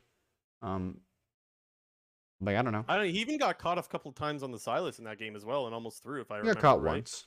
I wouldn't. I wouldn't count it as he almost threw. He caught. He got caught once. I mean, sometimes that's all it takes is getting caught one guy, and then the team goes Baron, and they force a fight like that. Potentially, yeah. It, it if it it doesn't always necessarily lead to the thing that it could lead to. You know what I'm saying? yeah. And getting caught in those moments is a really bad thing, like really, really bad. Yeah. So, I mean, for the most part, um, obviously a lot of people are going to point to Cloud9 losing to Golden Guardians, and I know they got memed on pretty hard because they had obviously lost to Pentanet at uh, MSI, and then you know you lead off with losing to Golden Guardians. But honestly, I didn't think that it was like a completely shit show performance out of Cloud9 to where they lost to Golden Yep. Guardians. I give way more credit to Golden Guardians than I do to Cloud9 in inting Same. that game away. Ablazeolive was absolutely 1v9ing that game because Solo was kind of running it a little bit top lane. Chime was most definitely running it on uh, Leona support. And Ablazeolive, like, he, uh, whether you want to fault King for getting hit by every skill shot or you want to praise Ablazeolive for hitting every skill shot on King, like, it's it's one of the two. And for me, I thought Ablazeolive just played really, really well. And obviously, we, we did talk about this a little bit. King kind of had that int moment where he Kai'Sa ulted into the two Nexus towers. Who knows? Maybe that doesn't happen and Cloud9 just straight up ends the game. Um, but to me, I've always had the opinion that getting a large lead and then throwing it in a sort of weird circumstance of events at the end is always better than looking like absolute shit. And uh, it's more, as I said, I think I'm giving more credit to Golden Guardians than I am on the C9 throw for that game. Obviously, they had a really terrible game against 100 Thieves. And then the Team Liquid game, they played really well. Uh, and, and for that reason, I'm neutral. Yeah. So the other thing that I'll say, just to add on to your part about uh, how Blaze Olive played really well on the Zoe, he also had a really crucial bubble that he landed on Blaber. Even though Blaber didn't end up dying there, it started a fight that really got Golden Guardians back into it as well. And so you could blame all of Cloud9 for splitting up there. That that's a pretty that's a macro uh, mistake that you could give to the whole team for splitting under those circumstances and getting picked off. Um, and then also right after that, as C9 looked like they had finally peeled off, then Vulcan goes diving in on the Sett. He ultis at Sett and it prolongs the fight, and it just gives more picks over to Golden Guardians, and then that's how they get back into the game. So there was a lot of errors there, I guess, is where I'm going with this for There Cloud9 that I think a lot of people are at fault. And for a team that won spring, I think that if you come out and lay an egg like this, I think that you deserve to be trending down. Now, with that Uh, said, well, uh, what I I- would say to that on the flip side is his history does prove that a lot of the teams that go to international events, specifically what I was about MSI, are yeah, some- uh, to say that. yeah, but they, they are slow out of the gate. Yeah, not to say that you weren't going to say that, but just to throw that in there. It, Mhm. it's not super surprising to me that Cloud9 is a slow team out of the gates, mainly because we did hear from Fudge uh, last week on Hotline League that Cloud9 literally was, at the time, they were only going to have three days of scrims before the start of the split. And we've now heard from a lot of different teams that they've been, at the very least, scrimming for three plus weeks. And I don't think it's any surprise at all to see Cloud9 be slow out of the gate when they've had only three days of practice, plus King, who's new to the team, has just only been integrated into the team, has only been scrimming for three days. So what I was going to to say was even though like yes, like they have less scrim time, they just got off of a break. Just because that happens doesn't mean that they're not trending down still. Just because it's expected for them to trend down doesn't mean they're not trending down. And so that's why ultimately I still had them with the red arrow, even though yes, it is a fair point to bring up and it is valid. It's just it's still trending down in my opinion. Like they Yeah. they lost to the worst team in the league. That that's bad, regardless of sub, regardless of break. Um, but yeah, to your point, Golden Guardians looked a lot better, and so you got to give some credit there. Um, what else happened in, in, in for Cloud Nine? Anything else that stood out? Um, they did their little cute little lane swap kind of thing in uh, their game against Team Liquid. Yep.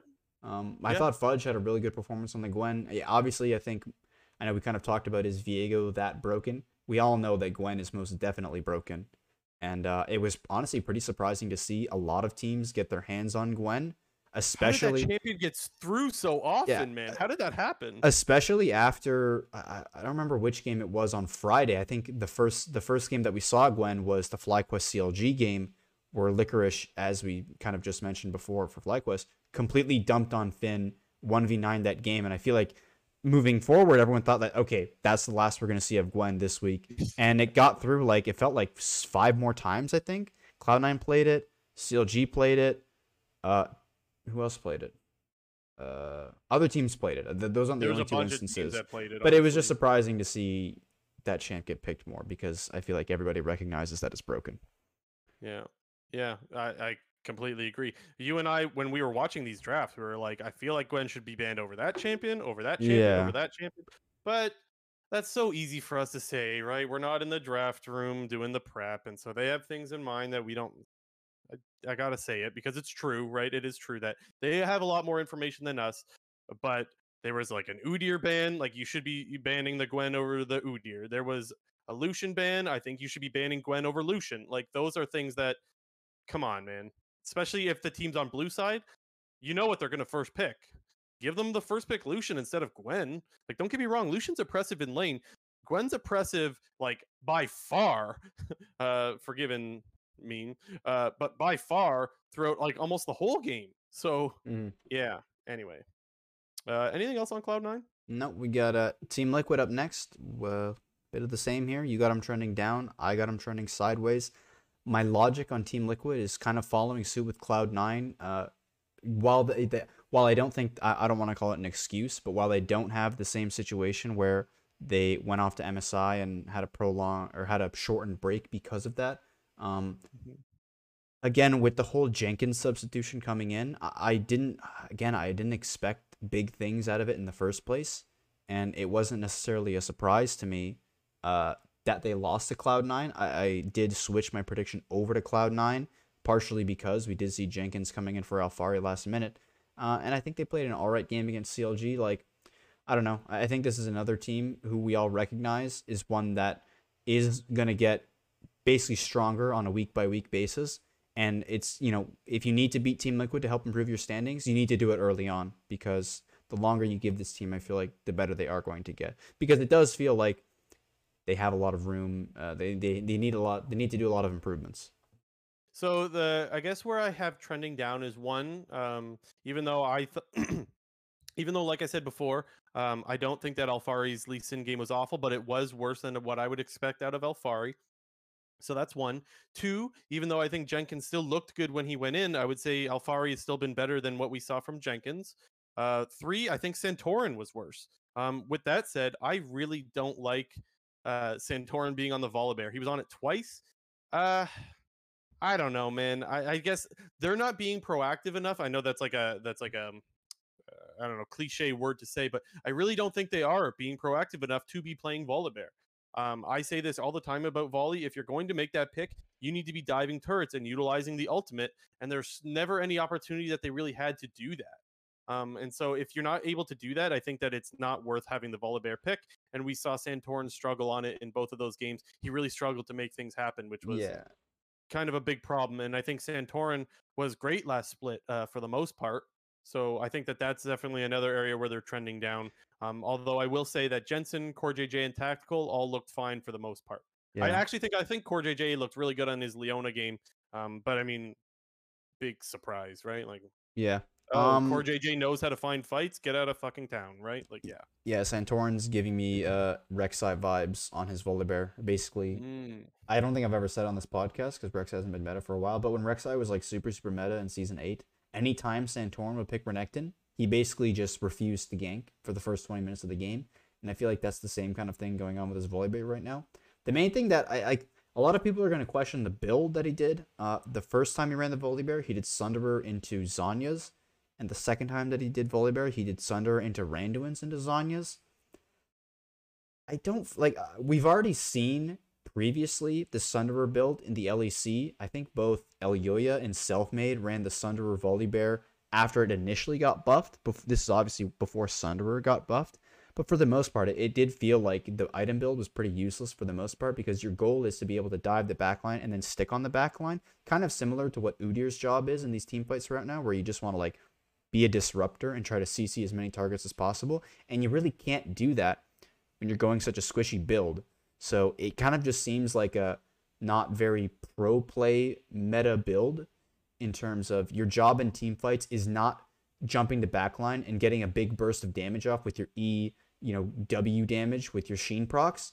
It's just about surviving and disrupting. And that build to me doesn't really do it. And you pair that, like you just mentioned, with not a lot of activity in the early game, and you're just kind of useless. So I guess from your point of view, though, by having them neutral, you think that next week they come out of the gate and look fine? Yeah, I, I think Yeah. I think uh, I guess maybe for a few of these teams, the way that I'm judging them is I'm putting a lot of stock into their week two performances. Um, because I, like I said, I'm thinking that both Cloud 19 and Liquid they'll be fine, and I think 100 Thieves will continue to look good because they looked so good in week one. Um, yeah.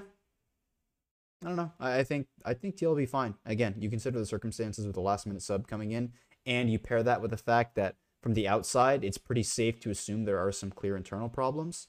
They didn't look terrible. Uh, They didn't look horrible. Yeah, I would say they wouldn't look. They didn't look terrible as well. I would agree with that. But again, still trending down for sure for me, especially with how they looked in playoffs. I think they just look again. It's the same argument for me with Cloud Nine. They they looked much better the last time we saw them, so I had to put them trending down. The last thing I'll say on Team Liquid is I don't expect Alphari to be starting next week. Uh, yeah, me I neither. Based off his uh, tweet, his tweet doesn't help things. yeah, Uh, even though I enjoy the tweet and I think it's hilarious, and I, I understand that he's very frustrated because he's not playing. I don't think it helps his case, honestly. And so, yeah, I don't think that he'll be playing next weekend. But who knows? I mean, we didn't expect him to suddenly get benched, so maybe we sh- maybe we're wrong about him playing next weekend. We'll have to wait and see. alrighty. We got Golden Guardians next up. Um, I have them upwards. You got them equal. I just want to say I regret not having them up because they were so fucking bad.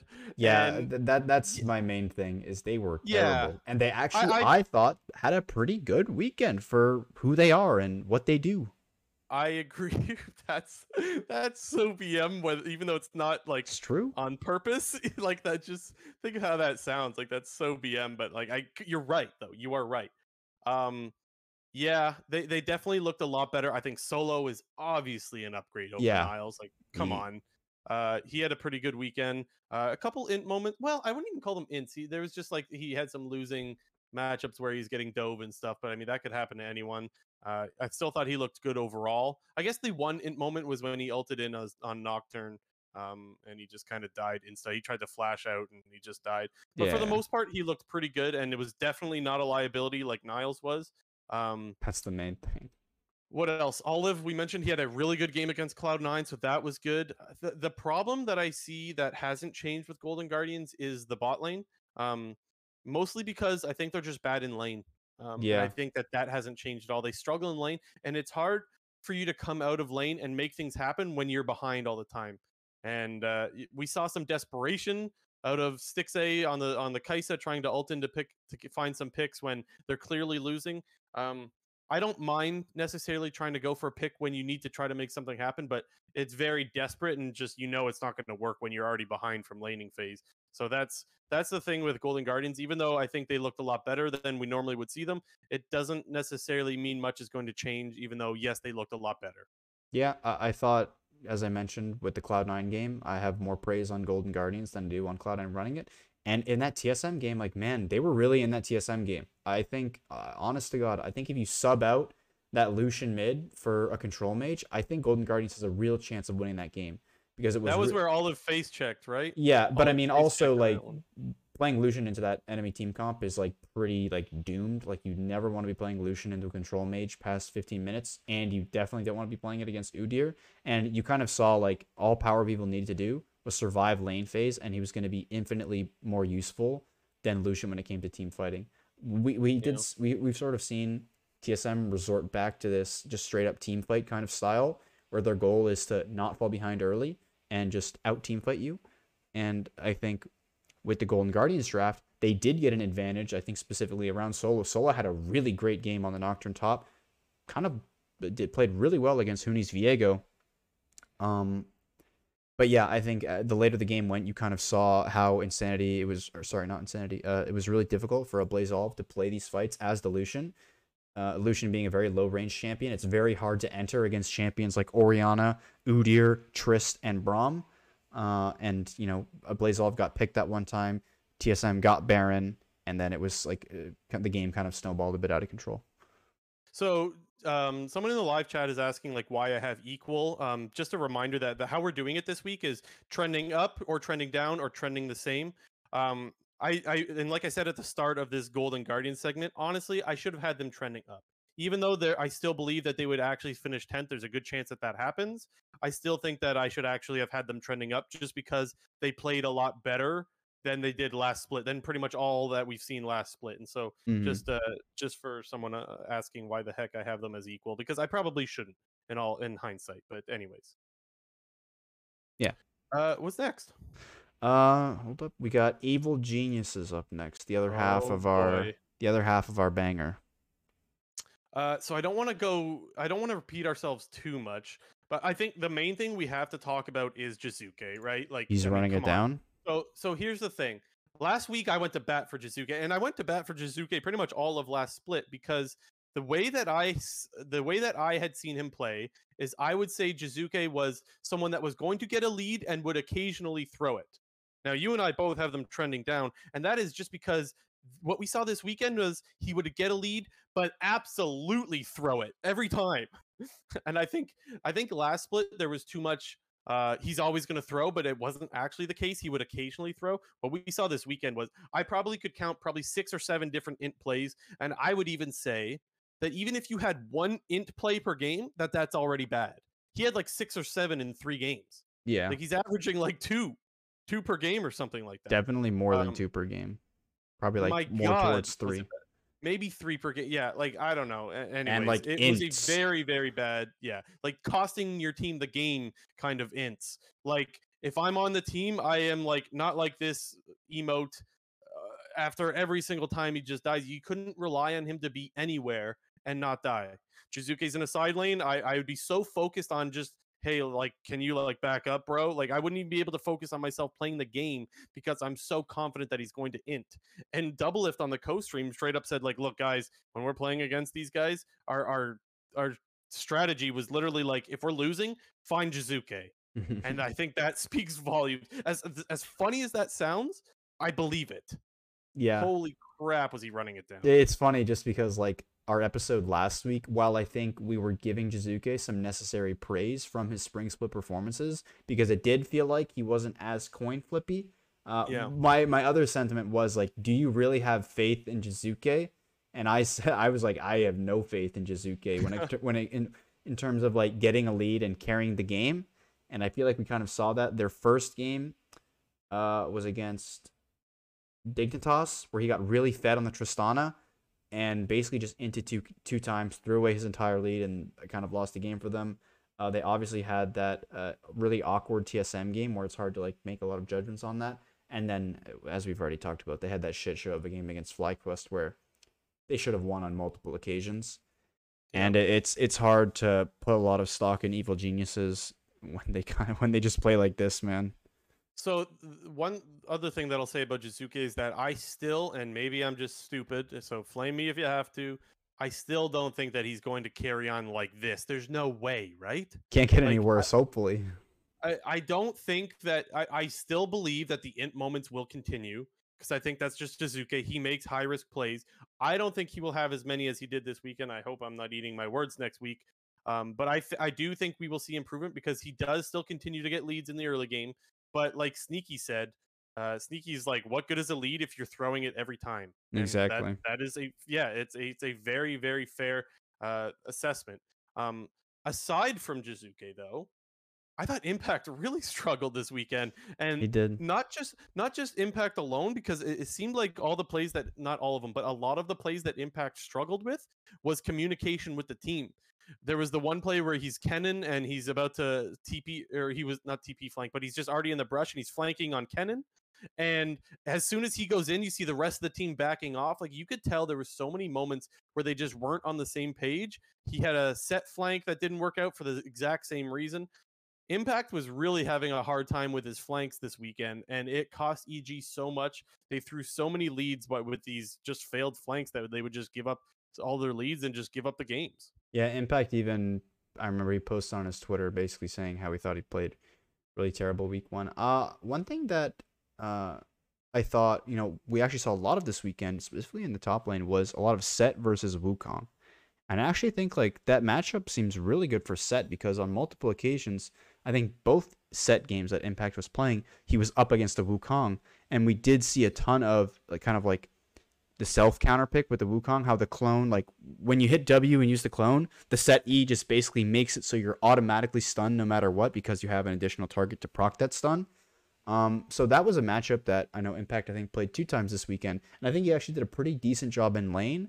Uh, but like you kind of mentioned, like Impact struggles were really you know team coordination, um, because as you mentioned, there were a few instances where it was clear he was not on the same page or there was some failed communication between team members to where Impact was going in much earlier or even just going in by himself.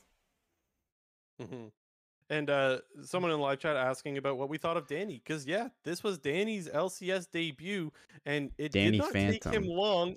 It did not take him long at all to get his first kill. He was like first blood at like a minute twenty into the, his first game, which Yeah. I wonder if that's a record for quickest. I don't know if they mentioned it or not. Maybe they I did. feel like it's a stat where like it'd be hard to like like it feels like it's like correct. Like That has to be one of the quickest kills anybody's ever had into their career. yeah. So that was kind of cool. With that said, I will not pretend like he had the uh, most amazing weekend. He had some nice plays. He had the the solo kill on Neo. That was great. But he also had the plays where he's just getting caught randomly and dying. Uh, his Samira, it seemed like they had, even though you have Ignar, who I think actually had a pretty good Rakan game, it felt like they struggled a lot to get uh, really good Samira ultis. Um, and you have a lot of engage on that team. So I feel like you should have been able to find something somewhere. I want to withhold judgment, honestly, and I know that's not the fun thing to do, but I don't think it's fair uh, to look at one weekend or three games rather and tell you what I think of a player. I will say that for the for a start of a 17 year old rookie, I think he looked okay. That's what I would say. Yeah, I think Danny. It's clear he's a very raw player. Like as you mentioned, as you mentioned as well. Like I'm not gonna like put any like huge stamps on Danny only one week into his like professional debut, basically, because I think it's Mhm. like he has like decent potential. Obviously, he's playing lanes out decently. Like he's getting lanes in decent. He seems he's getting kills in lanes. Sorry. Um, he's working pretty well with Ignar in the laning phase, but where he does seem to struggle is outside of laning phase, where we have seen him get picked off multiple times. But it, like, I think he's all right. Like his landing's all right, but his team fighting and his positioning is bad, and I think that will only improve over time. Like it's funny also because like all the all the various like Fiesta games that EG had, like it felt like it was like the perfect crash course for him to like start his career. Like it's not like he played three games and he got completely dumped on or he just got completely carried by his team. Like no, like he was a part of a lot of the decision making and like uh big moments throughout the game. So he kind of did get like that instant like crash course into the LCS right away. Yeah. And just to, to clarify, because I may not have worded things properly, we were talking about fastest kill of someone's career, not fastest kill, because as someone points out, last split there was the CLG kill where they all just That ran mid troll. immediately and broke the record for fastest kill ever. Yeah, I, I may not have worded that properly, so just want to clarify that. Um, the other thing too that I have to say is that I haven't seen as much impact out of Svenskeren. That uh, I, I'm pretty much past uh, Svenskeren being a top tier jungler now. I think he Me now too. kind of falls in the middle of the pack.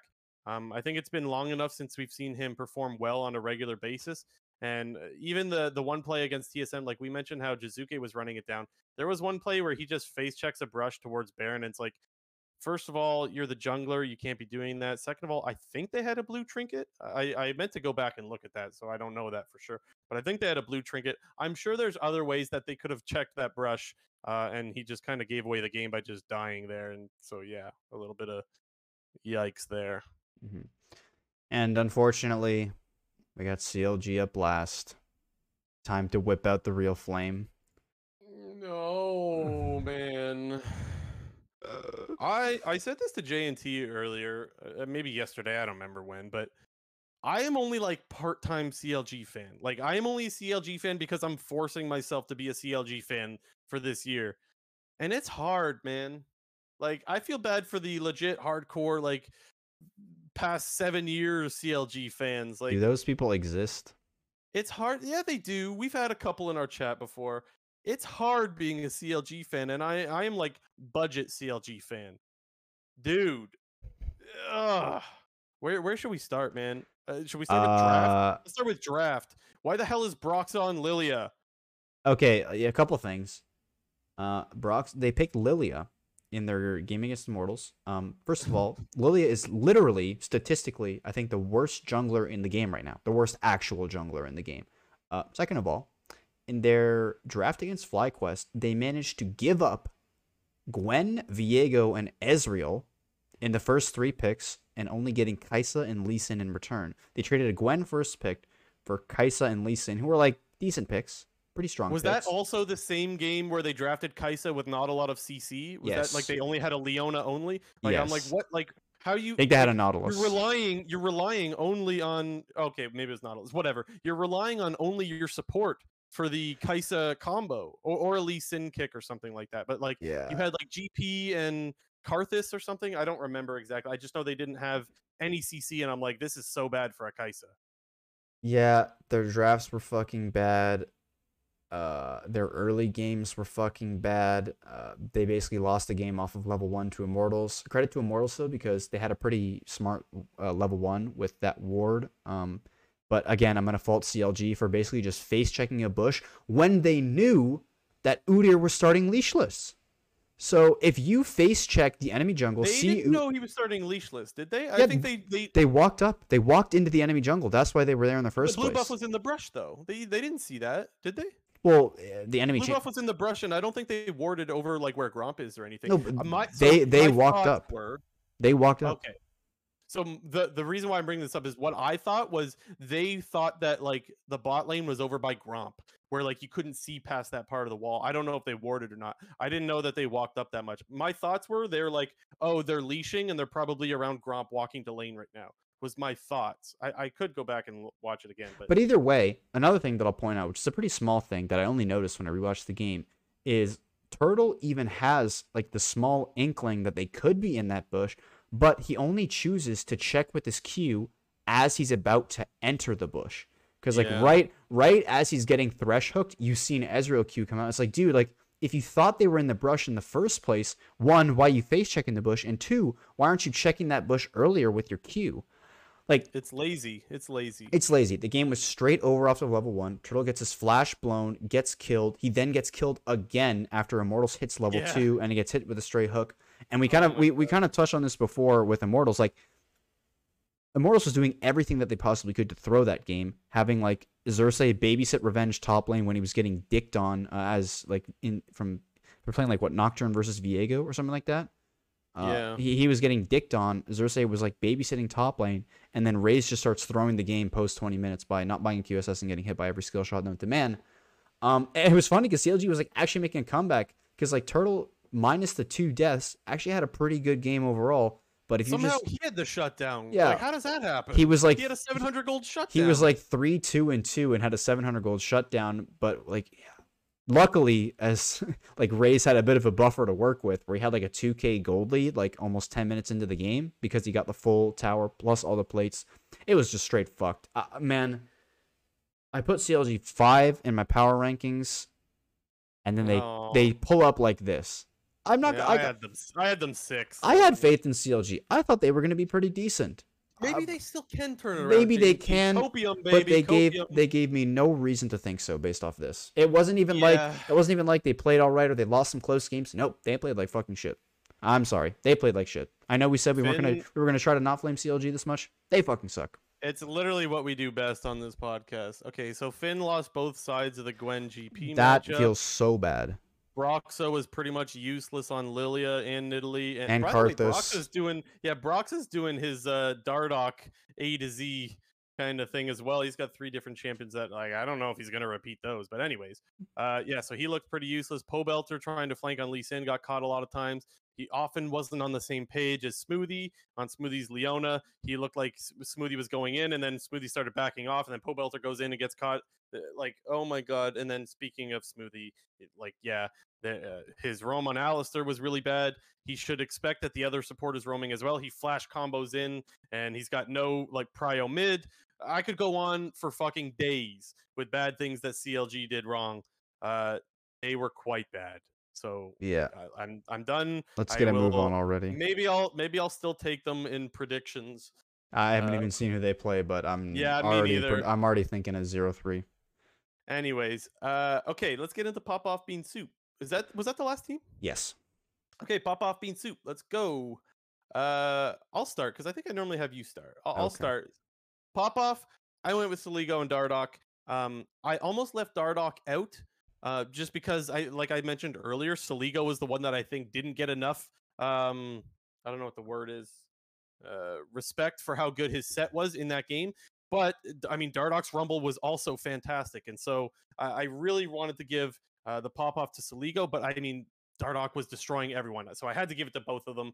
I think that they looked so good. Soligo's Akali and Sett were amazing, and the, the Rumble was fantastic as well out of uh, Dardoch. I mean, just really, really good weekend from them. I think they were the main reasons why Dignitas looked good this weekend.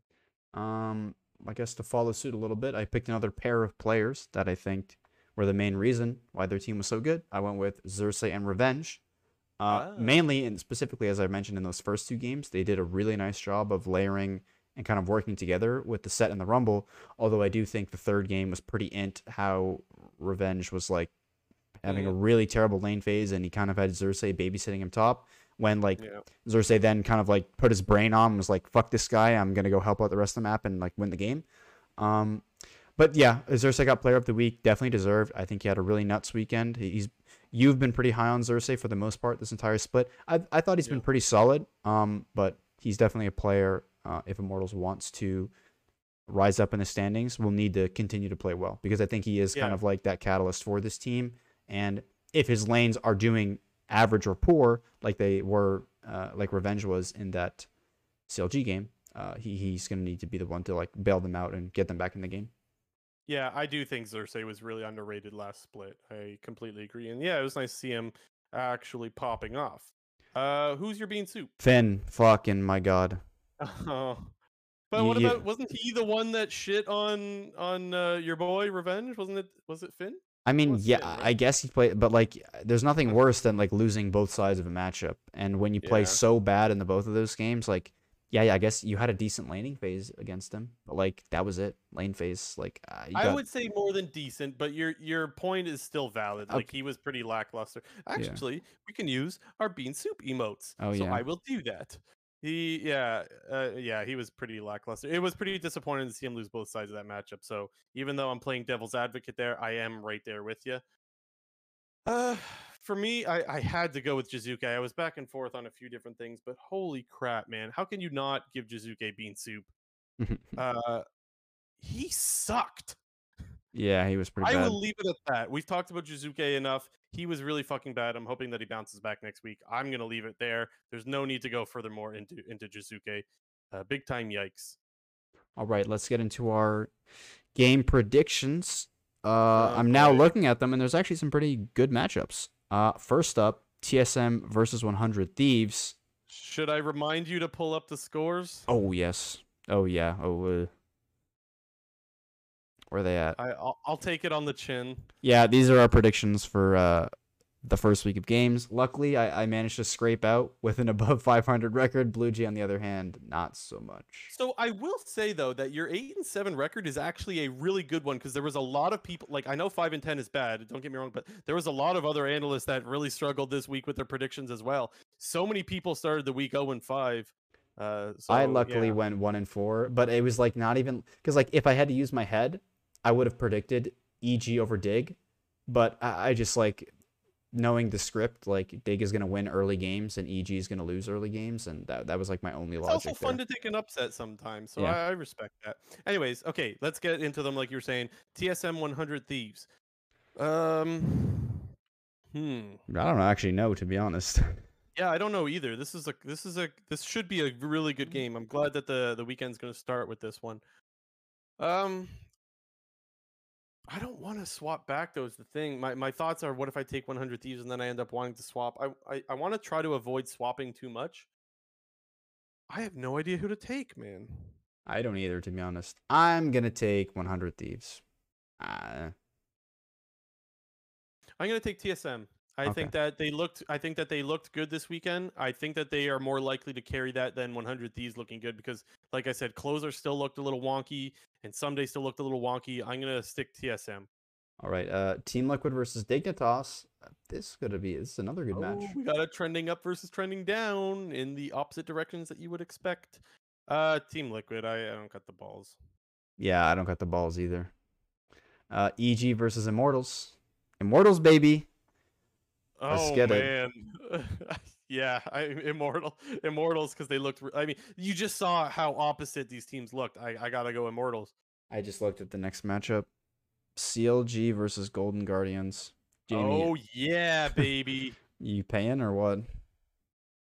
The CLG taxes once again, boys, will be paid. I I am going CLG, big time turnaround. I think you're going Golden Guardians. Dude, I don't know. I'm gonna take Golden Guardians, but I, I might end up switching. I might pussy out come Friday. What is gonna make you switch to CLG in the next four days? There's no games. Well, what is it going to? Tell I'm me? uh, I'm Like, in I'm in the current mindset of like shit talking CLG. So maybe once I get out of Mm. that mindset, I'll be like, well, like looking at individual match. think it over. I don't know. Maybe if I think it over, but I'll take Golden Guardians for now. Uh, FlyQuest versus Cloud Okay. Nine to round it out. Cloud Nine, thank you very much. Cloud nine. Uh, 100 Thieves versus Golden Guardians first matchup on Saturday. 100 Thieves, thank you. 100 thieves. Yeah. FlyQuest versus TSM.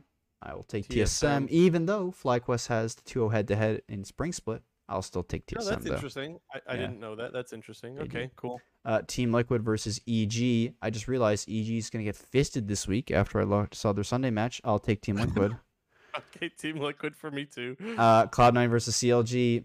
Taxes are not being paid here. I'll tell I you that right now. I can't pay them. I can't. I I can't pay them here. Uh, the thing is, C9 is not even looking that good. Like, if there's ever a time to take CLG over Cloud9, it would be now. Yeah.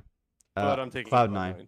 Uh, Immortals Yeah. versus Dignitas. I'll take me. Oh, I'll take me them Immortals, please. And I will take Dig. Let's fucking go. I, I I like both of these teams, but I, I really like. I'm going the NA squad here. Let's go Dignitas. Uh, Golden Guardians FlyQuest. FlyQuest, I Hmm. guess. I don't know. I don't think I. I don't think I have the balls to predict a Golden Guardians two one this week. They looked pretty good. I'll I'll take Golden Guardians. Let's let's go Golden Guardians. I'll take them. I think that they're I think they're better than their record, and so yeah, sure. Uh, Which, Immortals. by the way, isn't really saying much, but anyways. Immortals versus Team Liquid. Uh, Immortals 3-0? I don't think so. I think I think it'll Oh, be. I thought you were going to. You No, I- debated me. I did, I did. Uh, Uh, I'll Okay, take I'll take Team Team Liquid. Liquid. even though I want to take Immortals and I'll be cheering for Immortals, but I'll have to take Team Liquid if I want my I record, to uh, be decent. Uh, Okay. CLG versus TSM, the El Clasico. Uh, TSM, please. I already paid my taxes in the first game. I'll take TSM. Okay. Uh, Dig versus Cloud Nine, another pretty good game this weekend. I will take Cloud Nine, but I think this will be a close game.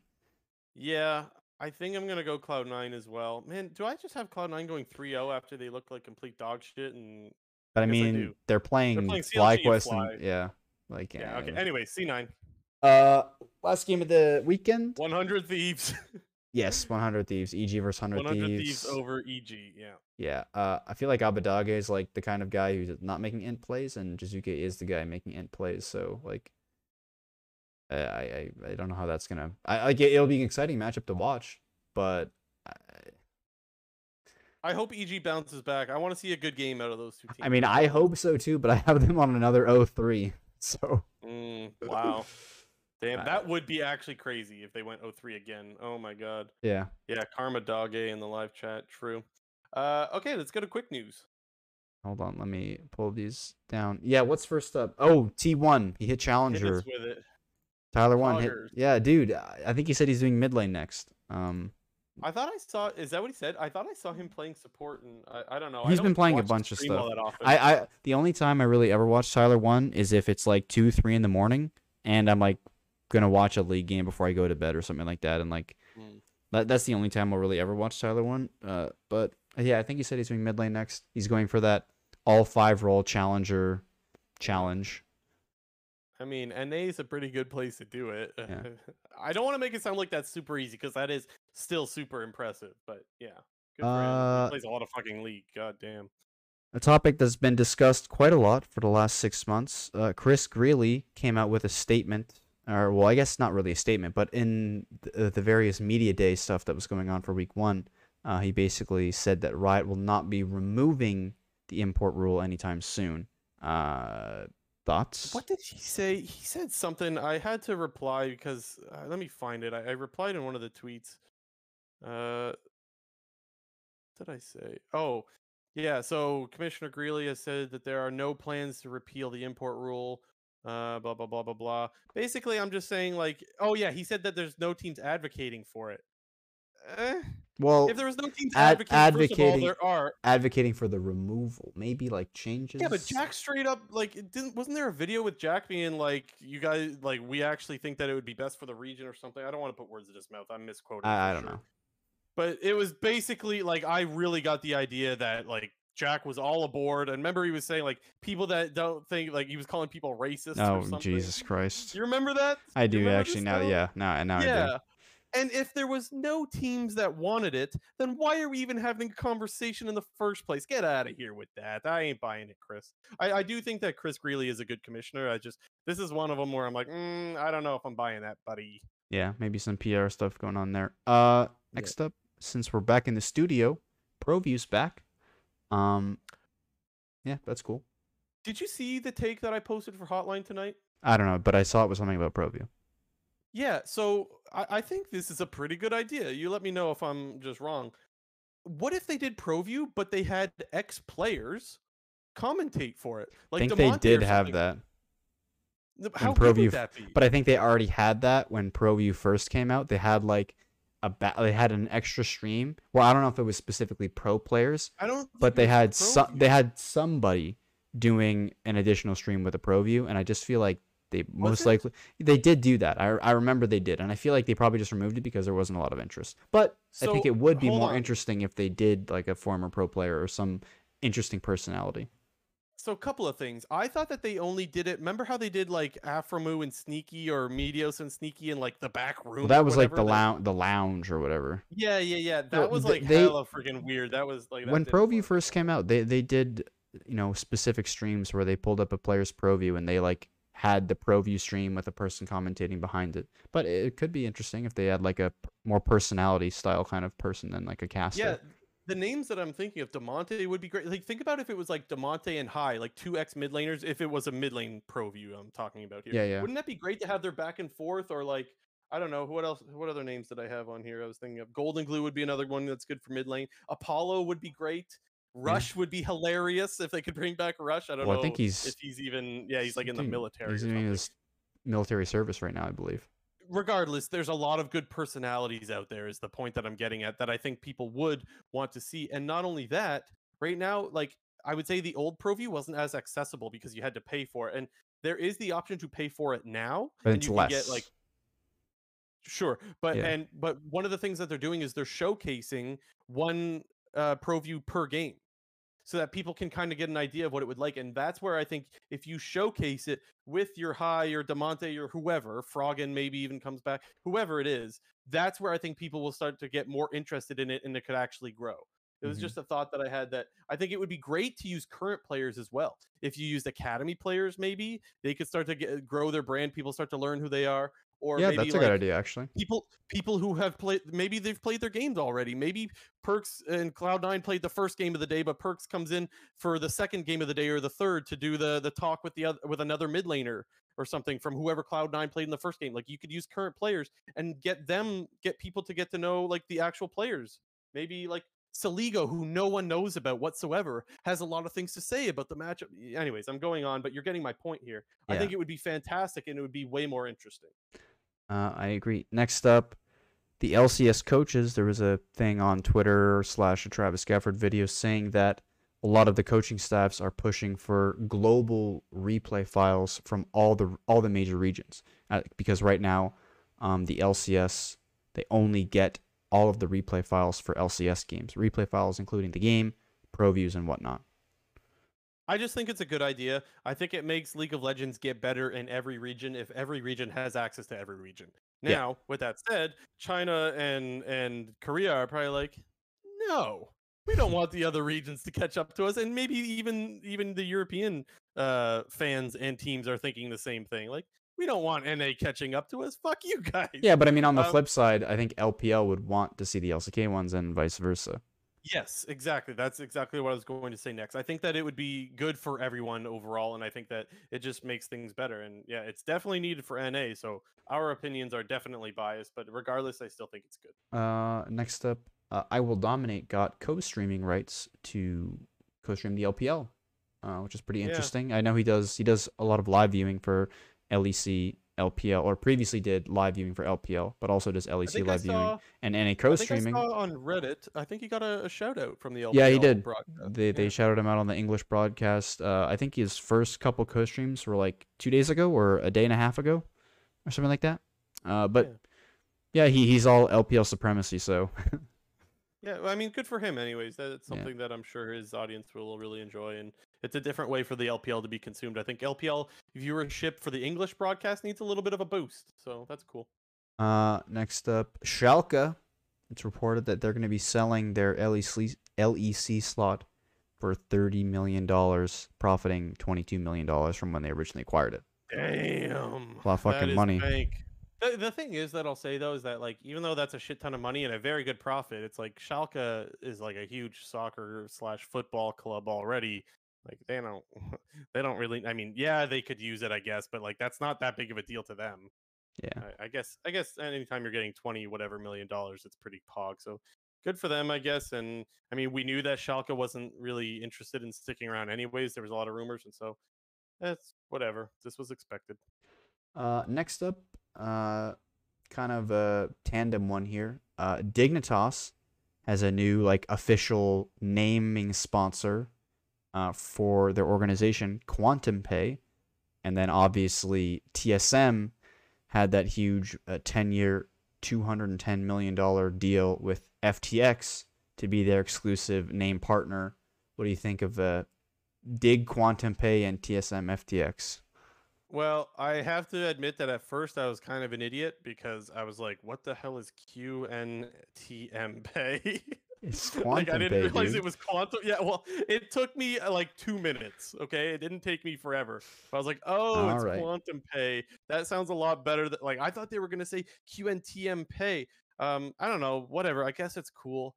It's cool, but it's not cool because it's like I'm glad that some of the lower budget LCS teams will have a little bit more money to invest in some better talent.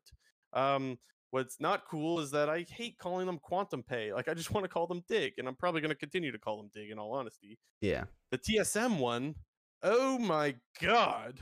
Yeah, it's a lot of $210 money. million dollars. So the point that I just made about like lower budget teams being able to get some money to afford players, well, how do you compete with TSM now? And TSM just got 210 million dollars in the bank.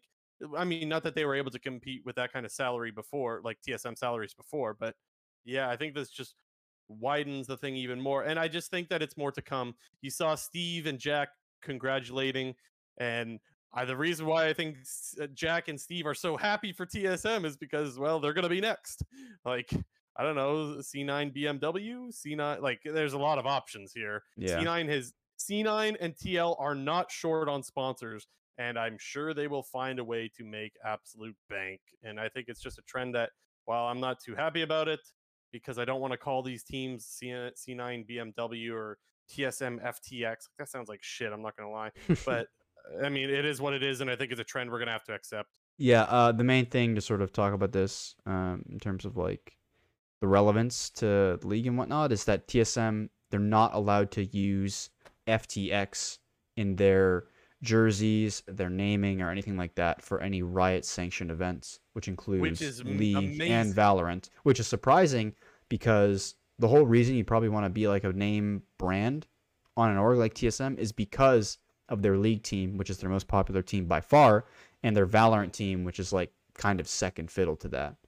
Uh, yeah, I mean, I don't know as much about TSM outside of League, but I know that within League, like that, if you're sponsoring TSM, it's because you want you're after the League of Legends TSM. Like that's where they come from. That's where their fans come from mostly. yeah, Um, but yeah, I mean, I guess FTX thinks it's worth anyways. They Yeah. knew that going into the deal. They made that yes, clear. they did. They made that clear that this wasn't Yeah, like a L- shock and like you know. the LCS in in the ruling it says the LCS does not permit crypto exchanges on their jerseys or as a naming partner. So while the deal still goes through when it comes to riot sanction events, it's not TSM FTX, it's just TSM.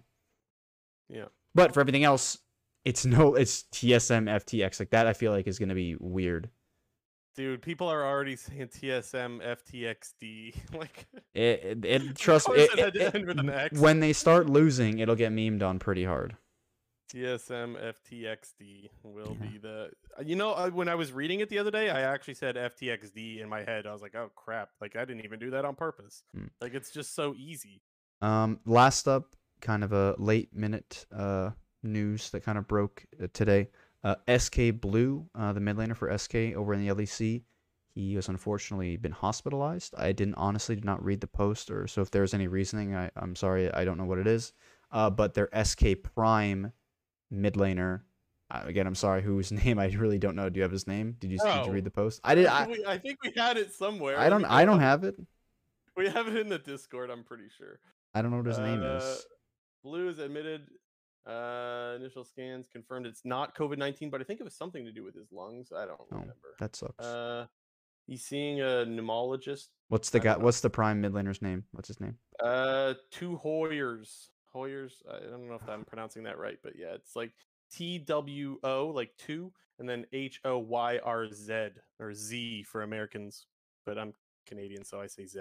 Uh, the, my only my only takeaway from this is they are using an SK Prime player uh, for this emergency substitution, but they didn't for the whole jungle debacle.